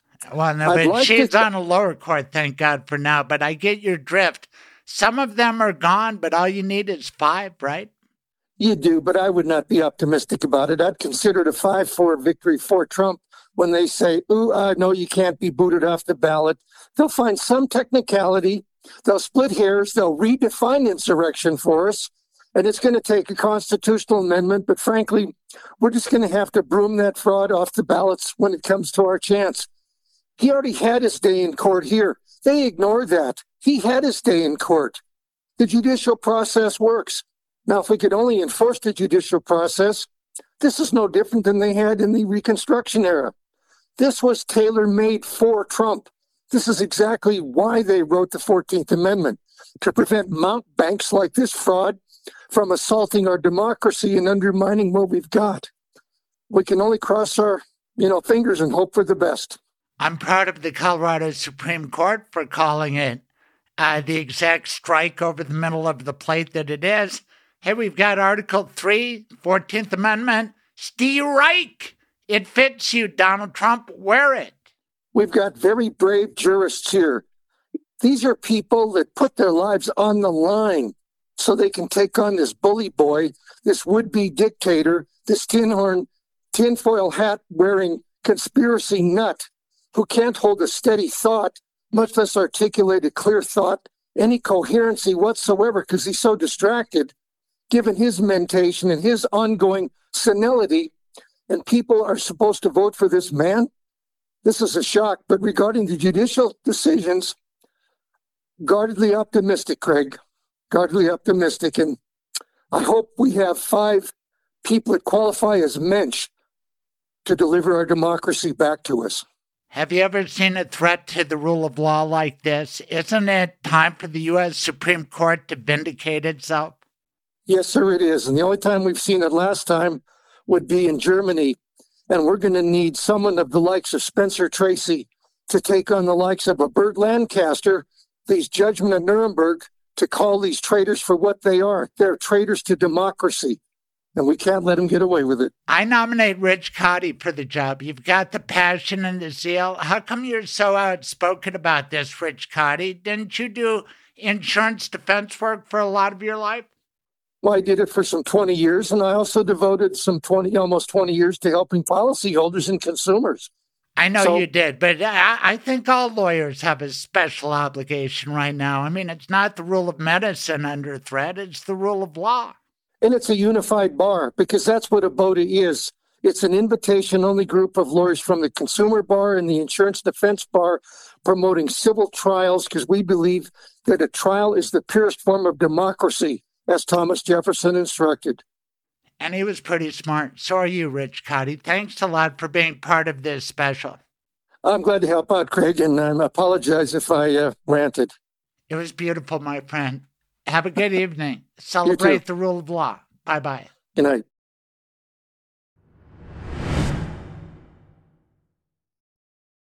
Gosh, this is exciting. He's our foreign correspondent. You know him, you love him. He served with Ukrainian armed forces I think it's called the Armed Forces of Ukraine. He's an American. He's back in Colorado. And he's a guy who's put his ass on the line for freedom. He's a regular on our Colorado Homefront special, but this is Craig's Colorado Corner, where we get a panel of people, this time almost all lawyers. But John Jackson has put his ass on the line for freedom. And I submit that the court ruling in the District of Columbia saying, no, Donald Trump, you don't have immunity. You are not President Trump. You are citizen Trump, and you are not above the law. I think that's a great day for Ukraine. But let's ask John Jackson. Thanks for doing this show. Great. Thanks for having me. Um, I appreciate uh, that we can uh, discuss Ukraine and um, its its continuing struggle against the uh, genocidal Russian invasion and occupation. Uh, you know, and, and I do think that that is a, a, good day for Ukraine. I, you know, there's so many unprincipled politicians that are looking at Donald Trump and how he's and following incredibly following his lead in his direction and not the voters and not what's best for the country on this so-called emergency of the on the border. Um, and every time he's diminished in any way, um, whether it's you know he loses this appeal about the absolute immunity, um, which just the delay alone had been kind of breaking in his favor, um, you know, and in rescheduling his trial. Uh, but the less influence he loses, bit by bit by bit, um, and today's is a good day for that. And um, he's he's even teetering right now on losing influence, and so um, because it's not like we have politicians that are on the right on the GOP in the GOP who are principled enough. They're going to blow whichever way the, the they think the winds are going to blow and benefit them. Um, so yeah, I, I, was very happy to see that today, and it's a very thorough opinion, and, and, so I'm hopeful maybe the Supreme Court won't even take it because why why deal with that radioactive hot potato if you don't have to? When you talk about unprincipled politicians, I assume you mean Cruz, Rubio, Lindsey Graham, those sorts of people. But it's also around the world. Am I right, John? I mean, politicians like Orban and autocrats, Putin, they're all watching how the courts treat with Donald Trump and how he will fire back. Yeah, oh, absolutely. And, uh, you know, Russia has been influencing politicians. They've, you know, um, I, you know, I think, you know, uh, Scholz in Germany is himself a good, but you know, we've seen major, major high people in the German government who have been arrested for espionage recently. Um, you know, Russia is very keen to to penetrate um, all the higher levels of government of all the NATO countries, and you know, they've apparently done that with the GOP. I, I'm at a point now where I, with the GOP, that I used to just say MAGA GOP or, you know, just the House GOP. I mean, to me, uh, unless it's shown otherwise, like by someone like Langford right now, you know, like trying to, to actually get default GOP just means MAGA to me now because they're so beholden to Donald Trump.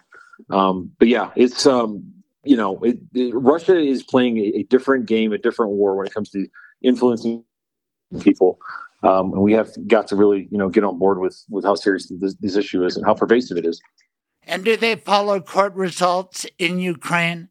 I mean, do does the government uh, look at this and realize that if Trump becomes president, they're screwed? Yeah, I mean, you know, I, I think um, they put on a good face and they're professional about it, but um, I, I, can, but we all know over there. Um, I mean, we're we're aware of everything that happens. You know, um, I'll even give you even a even a lesser example than that. Um, you know, when we were had a certain amount of money allocated, you know, let's say six months ago, um, we would always worry that maybe something would happen and we wouldn't get a resupply of our of our artillery shells, um, or we wouldn't get a resupply of uh, ammunition that we needed. You know, because it was always coming in batches, and so they're very sensitive uh, to that and you know it's very hard to to plan a war and to and conduct the logistics of that when you have sort of um, uncertainty about when deliveries will be made how much will be made and and so they're aware of even minor things like that um, that that are that are guaranteed certainly um, you know the people they're very stoic people and they will fight regardless but uh, they ask about it and they're concerned about Trump 100%. You think about that nascent democracy in Kiev, in my ancestral family home of Ukraine. And you think about how Putin wanted to destroy that and hired people like, you know, the Manafort Stone uh, firm. It wasn't a law firm, but they, they worked to influence elections and they tried to sub- subvert democracy in Ukraine. And isn't that really what Donald Trump is accused of doing in America, trying to subvert democracy. And that's the issue that brings us to the Thursday insurrection case out of Colorado. I mean, my God, eh, the actions are pretty similar, aren't they? They, they are, and I think what how this dovetails for me as well is all these ridiculous conspiracy theories and lies about oh Ukraine is corrupt, uh, you know, and obviously people say that and they say, you know, like like Ukraine's receiving bags of money. They're really receiving old equipment or uh, equipment that is actually making money for U.S. industries and, and providing jobs in, in um, you know, in the in our country. Um, but you know, I, I, look at the attacks. They try to attack Zelensky and attack Ukraine is uh, with this propaganda about in this narrative about being corrupt. When those same people will, you know, do anything for Donald Trump making those attacks. Um, and it's very serious. I mean, this is not there was just a riot on January 6th. This is he had electors, and I mean, this is a very comprehensive, um, very complicated plan in every single state to have these alternate electors and, and people who were like Speaker Mike Johnson who were ready and willing to do that. I mean, for the first time in American history, and it's it's, it's troubling to think that of all the things we've been through world wars civil wars revolutionary wars uh you know great depressions I mean, stock market crashes in 27. I mean, we've been through a lot in this country, and we've never come anywhere close to this. Has never been a question. It is wholly unprecedented.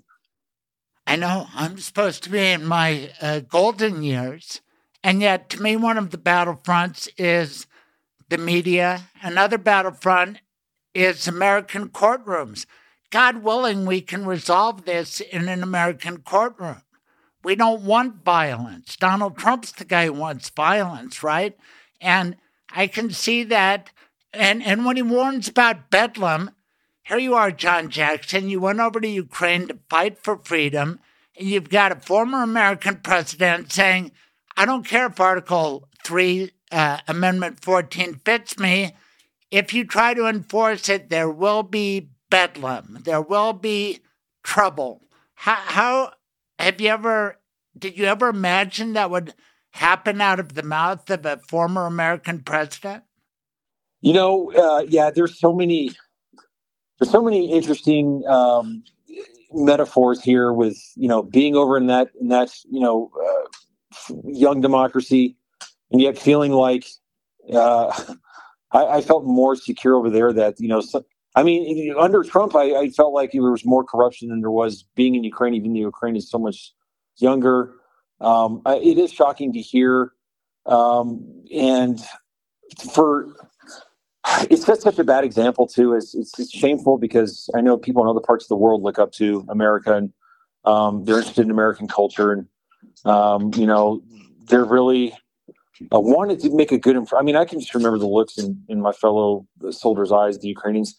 They really wanted, you know, they wanted so bad for Americans to look at them as you know, we're a real democracy and, you know, we're not corrupt and we really cared. Um, and then to see the bad example that we set through Trump was a, little bit heartbreaking for, for me. And um, to, to see that, and that's very, I'm sure, very disappointing for them. You know, uh, yeah, I, the thing that also I think strikes stands out to me is you know you become so intimate and familiar with the history of Ukraine when you're over there. Specifically for me as well, with as it touches on you know, the Cold War and um, and you know as I look into the dictators of, of the Cold War, uh, like Nicolae Ceausescu, you start to realize, God, you know, Trump is a lot more the, like, the you know the, the East Germany or Cold War Romania or one of those totalitarian di- dictatorships, they have so much in common with, with him and his character. Um, it's very it's very interesting, and you really start to understand the risks of things from a whole new perspective. Absolutely. And he's acknowledged having that book of Hitler's best speeches. He said that a Jewish guy gave it to him, and they went to the Jewish guy. who was named Klein, and he said, Yeah, I did give it to him but I'm not Jewish. My name happens to be that. I know that story. It's been in Business Insider, etc. But I want to know this because I have a Colorado centric podcast, and it gives me a kick to know that you were listening to it over in Ukraine, and that maybe other people who hear it all over the world. But what do people in Ukraine think about Colorado? Were you there when the Colorado Supreme Court ruled? And of course, they probably know about Nikola Jokic and stuff like that, but did they say, wow, you're from Colorado? Or when that opinion came down, did they say, tell us about Colorado, John Jackson? You know, it, it, there, there's a fairly large Ukrainian community here, and um, I, uh, they know about Colorado uh, because of the mountains, and they did know about the opinion. And um, I, I, I, was proud. It's a proud moment for Colorado, you know, to say, um, look, the Fourteenth Amendment's there. It's not optional. Um, you know, Abraham Lincoln helped put that in the in the Constitution. We're going to follow it, and that was they did ask about that, and I explained, you know, what Colorado was doing and why it was important. Um, I was that was proud to hear, and, and they definitely know about uh, uh, Nikola Jokic, of course, and um, you know, there's uh, it is it is a place. It's you know, it's not like you know, not to I don't disparage another state, but it's no, no North Dakota, or Ohio, or Iowa you know, it's it's a special place, and there's a lot of Ukrainians that have have settled here uh, over the years. Well, you've got a special place on Twitter. I guess they call it X now. I can't stand Elon Musk, but I'm still on there, and you are dominating. You've started to put out some video products. Maybe you put it out on all social media, but I see you on X where you are at Hiss Goes Cobra. Hiss Goes Cobra. What a great follow. Tell us what you are doing online these days. So yeah, I started a um, you know to, to uh, I did just have foot surgery um, and uh, related to you know my time over in Ukraine. I'm fine, but I've got some uh, and I'll recover fully, but I've got some downtime and um, you know uh, I actually I have a YouTube channel and it's JJ uh, it's at JJ Ukraine. Um, and what I've tried to focus on uh, in that um, on that channel is um, things that show the dangers of MAGA, okay, the dangers of Donald Trump. Um, I'm doing one, you know, longer video uh, every day. I sorry, uh, every week, and then um, and I've got a couple on there now. Uh, and I'm doing, you know, about a daily, once every day or every two days, uh, a series called MAGA Hates America, dealing with just you know 30 second videos, minute long videos of uh, current current events or things like that. Um, you know, from sort of the unique perspective of, of what I've where I've served and you know what I've seen and um, you know, so the first video was uh, the longer video that I did was about. I don't know if you remember how um, Marjorie Taylor Greene and some of the MAGA influencers cited a Russian history textbook as supposed evidence that Donald Trump won the election. And so I said, that's interesting. What else is in that Russian history textbook? Because she said, oh, you know, Russia is telling the truth, their textbook. Well, so I took the textbook, I found it, I translated it into English, and I also, um, and then I went through every crazy thing that's in there and it basically rewrites all of the history of the last 70 years, makes America at fault for everything, you know, and it really gives you a good view into Russian propaganda. Uh, and I bookmarked it, and you can actually there's a link in the video description. So we, as I go through it, you can see what this page says, what that page says. For example, it rehabilitated and lionized Stalin is a very good person. Um, you know, obviously we know Stalin's a horrible person. Right. Uh, then the next video that I did was about abortion, and what it was about was Um, you know, you people may say, well, what does that have to do with MAGA? Well, it's, it's very interesting. Um, in 1968, uh, Nicolae Ceausescu in Romania passed what's called Decree 770. People may have heard about the Romanian orphans; they may be familiar with that. You know, hearing about that at some point. Well, it was an extreme abortion ban, similar to what you have in the 12 MAGA, uh, 12 MAGA states, where they have the absolute abortion ban you know, no rape or incest exception, and no real uh, health effective health exception. It may be there, but the, the doctor just gets a presumption, so he could still get charged if, if his judgment is later later attacked. Um, so, and then I compared the the totalitarian nature of of of that abortion ban that led in in uh, Romania, which is infamous, and it led to thirty thousand women dying from illegal abortions and three hundred thousand orphans that were like chained to walls in all these institutions um, and you know, with with obviously no medical care, nobody supervising them, um, and, and, the devastating impact that had on these these people. I mean, you know, obviously kids growing up without any contact are going to have uh, brain damage and so forth. I compared that law to what's going to happen in these 12 MAGA states since Dobbs, um, where literally all abortion is illegal, and they're even prosecuting people who go out of state. Uh, well, and and my prediction, and I compared those two, and it was interesting to me to see the the Romanian dictator law that led to all those really horrible consequences is actually a lot more lenient and a lot more humane than the laws in these 12 MAGA states. It has a health exception, has an age exception, has an exception for if the woman has four children, um, and it has a health exception where the doctor could, could have called the prosecutor and gotten a safe harbor explaining that, you know, uh, can I do this abortion? He would say, yes, it meets the health exception or whatever. And then he can't be prosecuted later. Um, compare that to the MAGA laws where there is no health exception. In, in, practically speaking, there is no rape or incest exception, which they had in the Romanian law. And those MAGA states, highest infant mortality, highest uh, uh, uh, mortality for the, the mothers, lowest levels of health insurance, meaning lowest number of people who are insured, and the poorest states. So uh, it was interesting just to compare. We're headed down a worse path than that. This is how dangerous MAGA is. And the key thing is abortion, when you have abortion that's that strict, um, you put like a dictatorship the government into the doctor's office and the government into people's you know personal decision making um, and uh, it allows the government to take control. And it shows the hypocrisy of maga. Um, maga is not you know they it's not a political movement. I think it's a really important thing to people to think about is it's a personality cult because it doesn't have any principles. It's not small government because those abortion laws expand government, right? It, it, you need all these people to enforce it. They, you know, they want to look at people's bodies. They want to, you know, subpoena doctors' records. Um, and so, you know, you can just kind of get a flavor for the things that, you know, my longer videos are sort of focusing no, I love on. it. And you know what? Stuff. You know what the umbrella is? Freedom. It's all yeah, about exactly. freedom. You know who lost his freedom?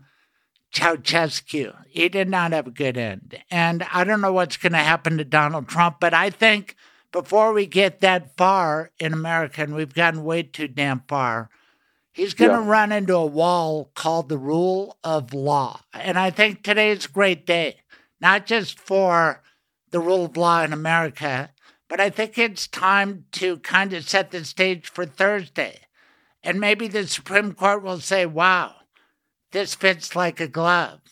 And we're going to yeah. come up with a 9 0 decision. And you know what? We're not going to worry about the bedlam because Trump will always bring the bedlam, right? We just need right. to take away, uh, you know, the curtain uh, around this Wizard of Oz. Same with Putin. yeah.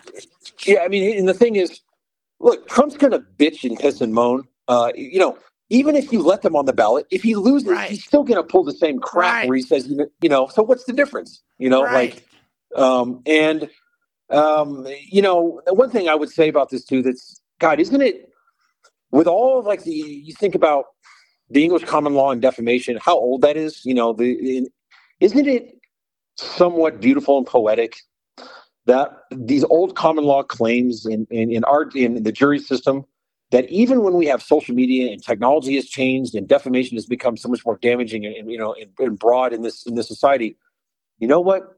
That damn common law, that damn defamation claims that are, you know, it's, it's look how it's fixed things and look how um, effective oh it still God. is. And look how revealing yeah. it is. I mean, court cases involve some tension. It's not like war, but it's kind of a battle, right? And so, Yeah. who can handle the pressure? Who can't? Donald Trump could have just said, you know, this is a bad accusation. I I don't remember her. I wish her well.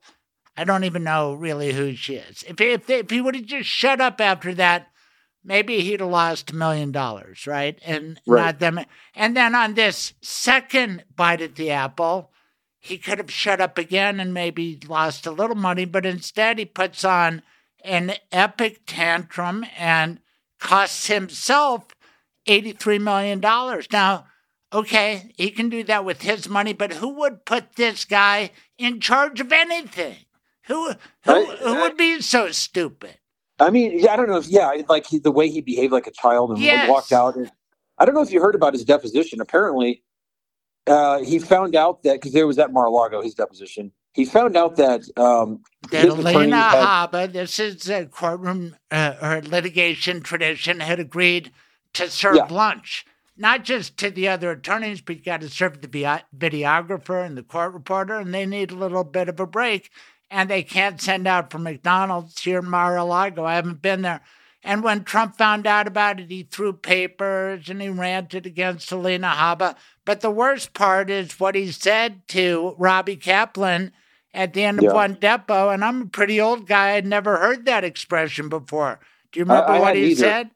Yeah, see, it was something like "See you next Tuesday," which is Yes.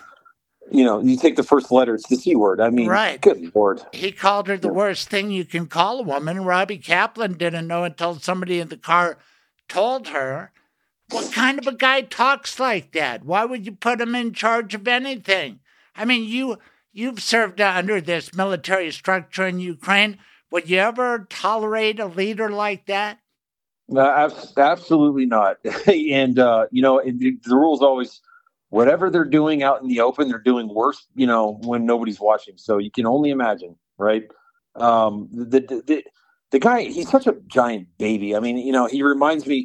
I, I read a book recently. It's about Ceausescu, but it's um, it's called Red Horizons, and it was from it was the, the head of his secret police who had been with him for 20 years and he defected and he wrote a book about revealing everything uh, and that was about seven years before you know the, uh, dictatorship ended in 1989 and, and a lot of the, those characteristics of, of like uh, of, of of how he described Ceausescu on a daily basis, you know, uh, it was it's just so similar to Trump. He has such dic- dictatorial qualities. It's incredible.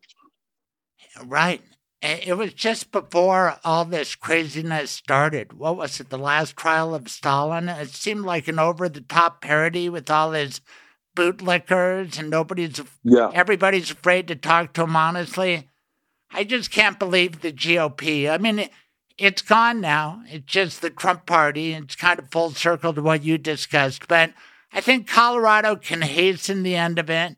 People hopefully will recover their their wits and, their wisdom because freedom's the way to go. And you know, if Ukraine doesn't get funded, if God forbid Donald Trump were to be reelected, can you can you even let your mind go there? What would happen to Ukraine?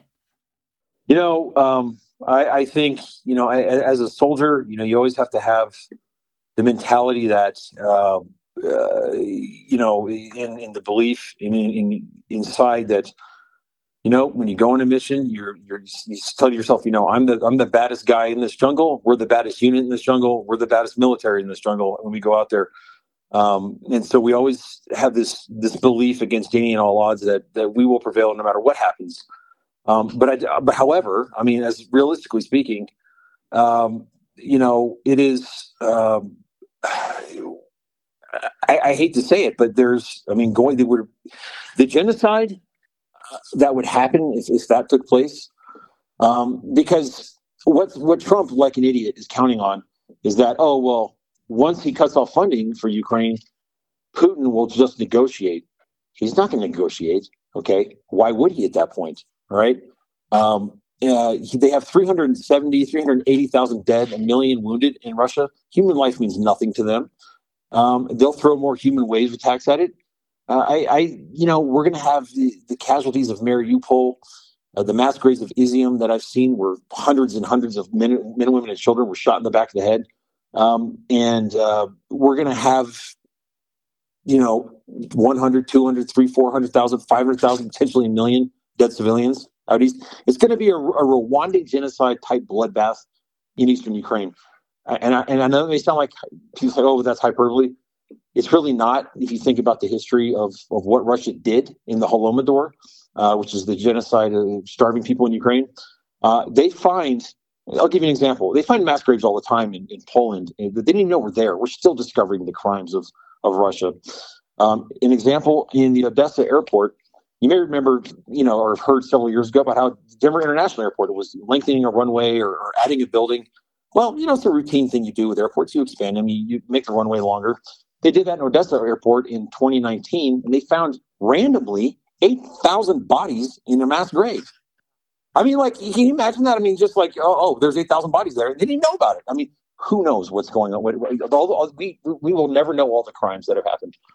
So, oh man, um, I'll tell you what. Thank God you're paying attention, and that's why you are a must follow. And JJ Ukraine on YouTube. I, am on YouTube, but I don't put out anything visual. You're young and handsome, and why wouldn't you be on there? Everybody should watch that. But I think it's good. Through my show, I'm counting on you to watch Ukraine. I'm counting on Kenny Toltz to watch Israel. I'm watching both those things, but I'm trying to keep my eyes on America and the courts and the rule of law, right? We all have our our things we've got to do and and it all kind of goes together, don't you think?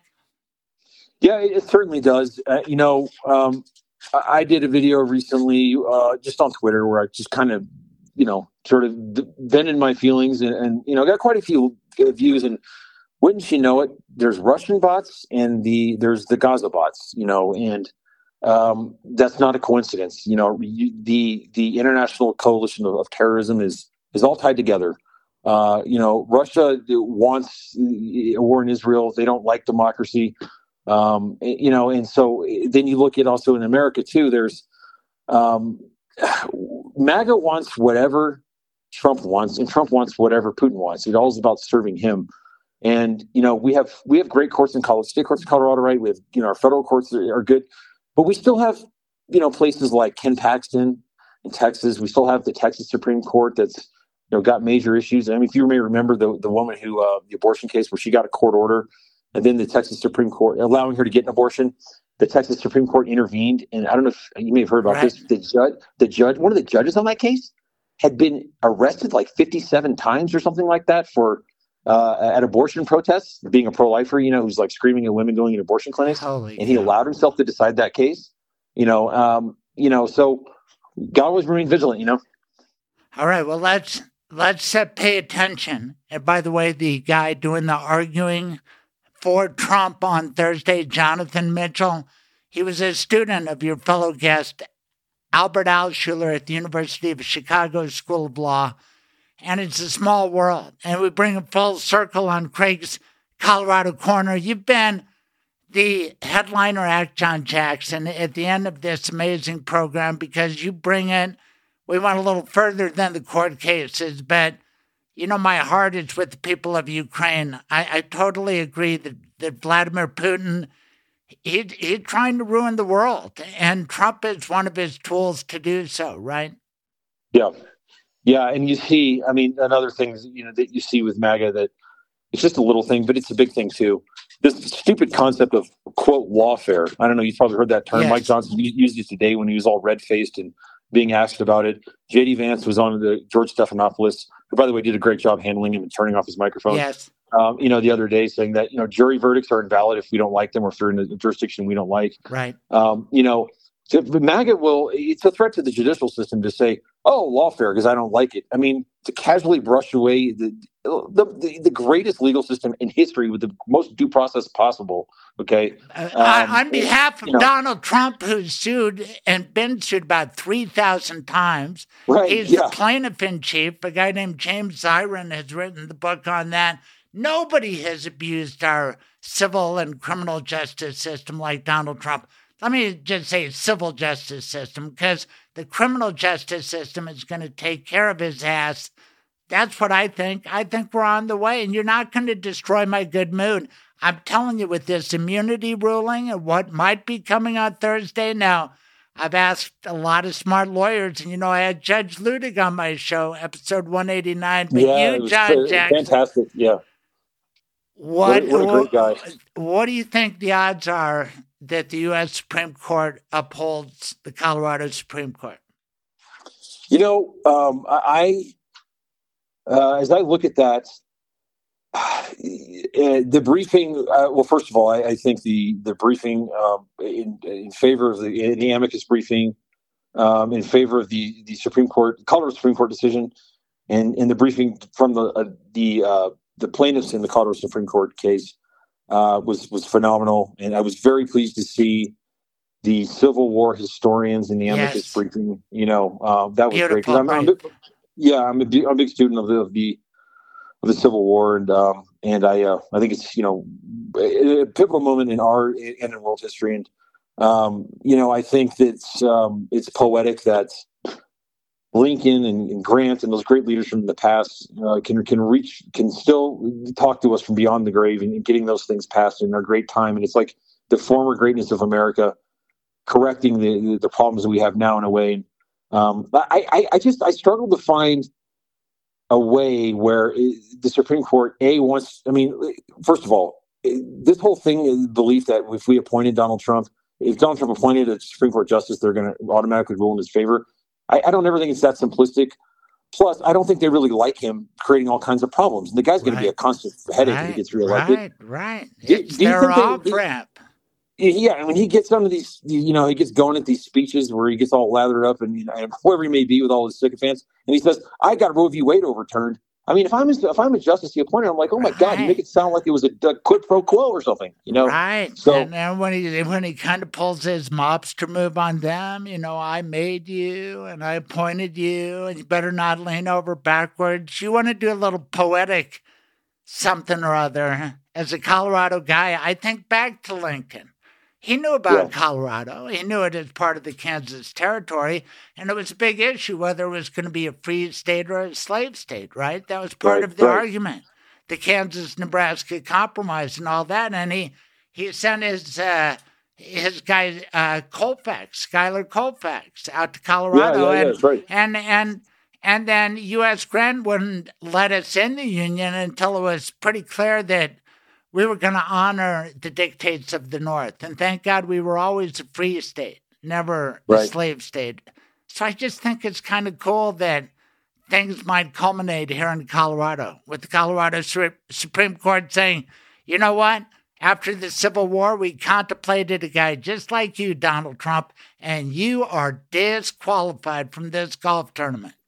Yeah, yeah, and I also, you know, there's, and I've read about that that Gorsuch opinion where he said, yeah, you, I'm sure you're aware, where he's yes. very similar thing where he said, look, uh, it's for states, you know, I mean, you can't elect a, a, rabbit to be president. You can't elect someone who's, you know, born in another country.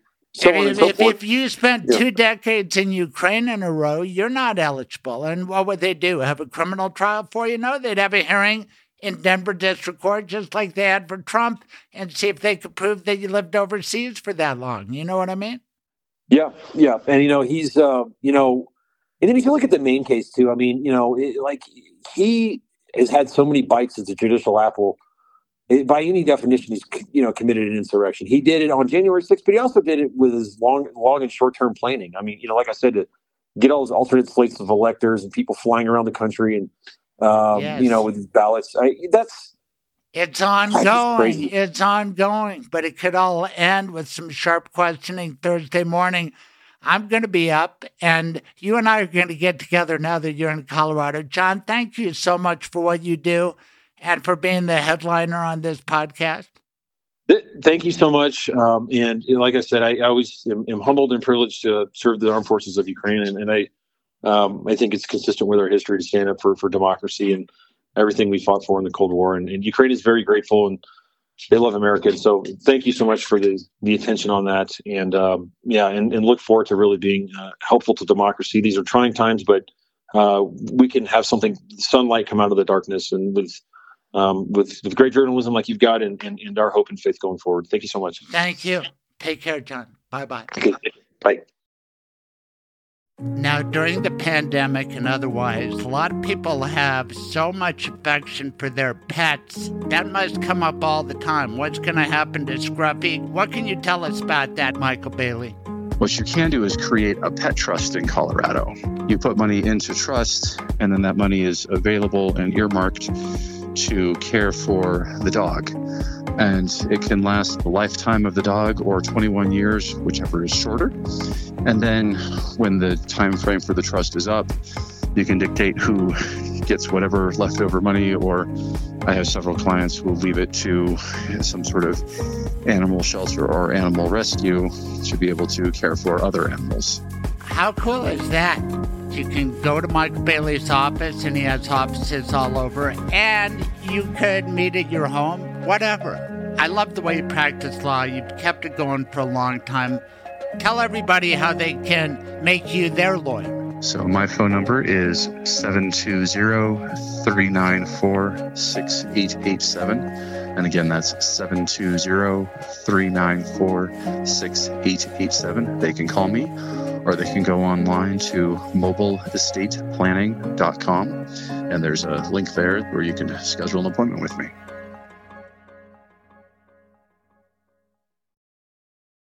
Hey, I told you this would be great, and I think I delivered. Oh my guests, my goodness. John Jackson, your courage, your dedication to freedom inspires Rich Kaudy. You use words like a weapon, and I like it. You teach me amazing constructions of syllables I never contemplated.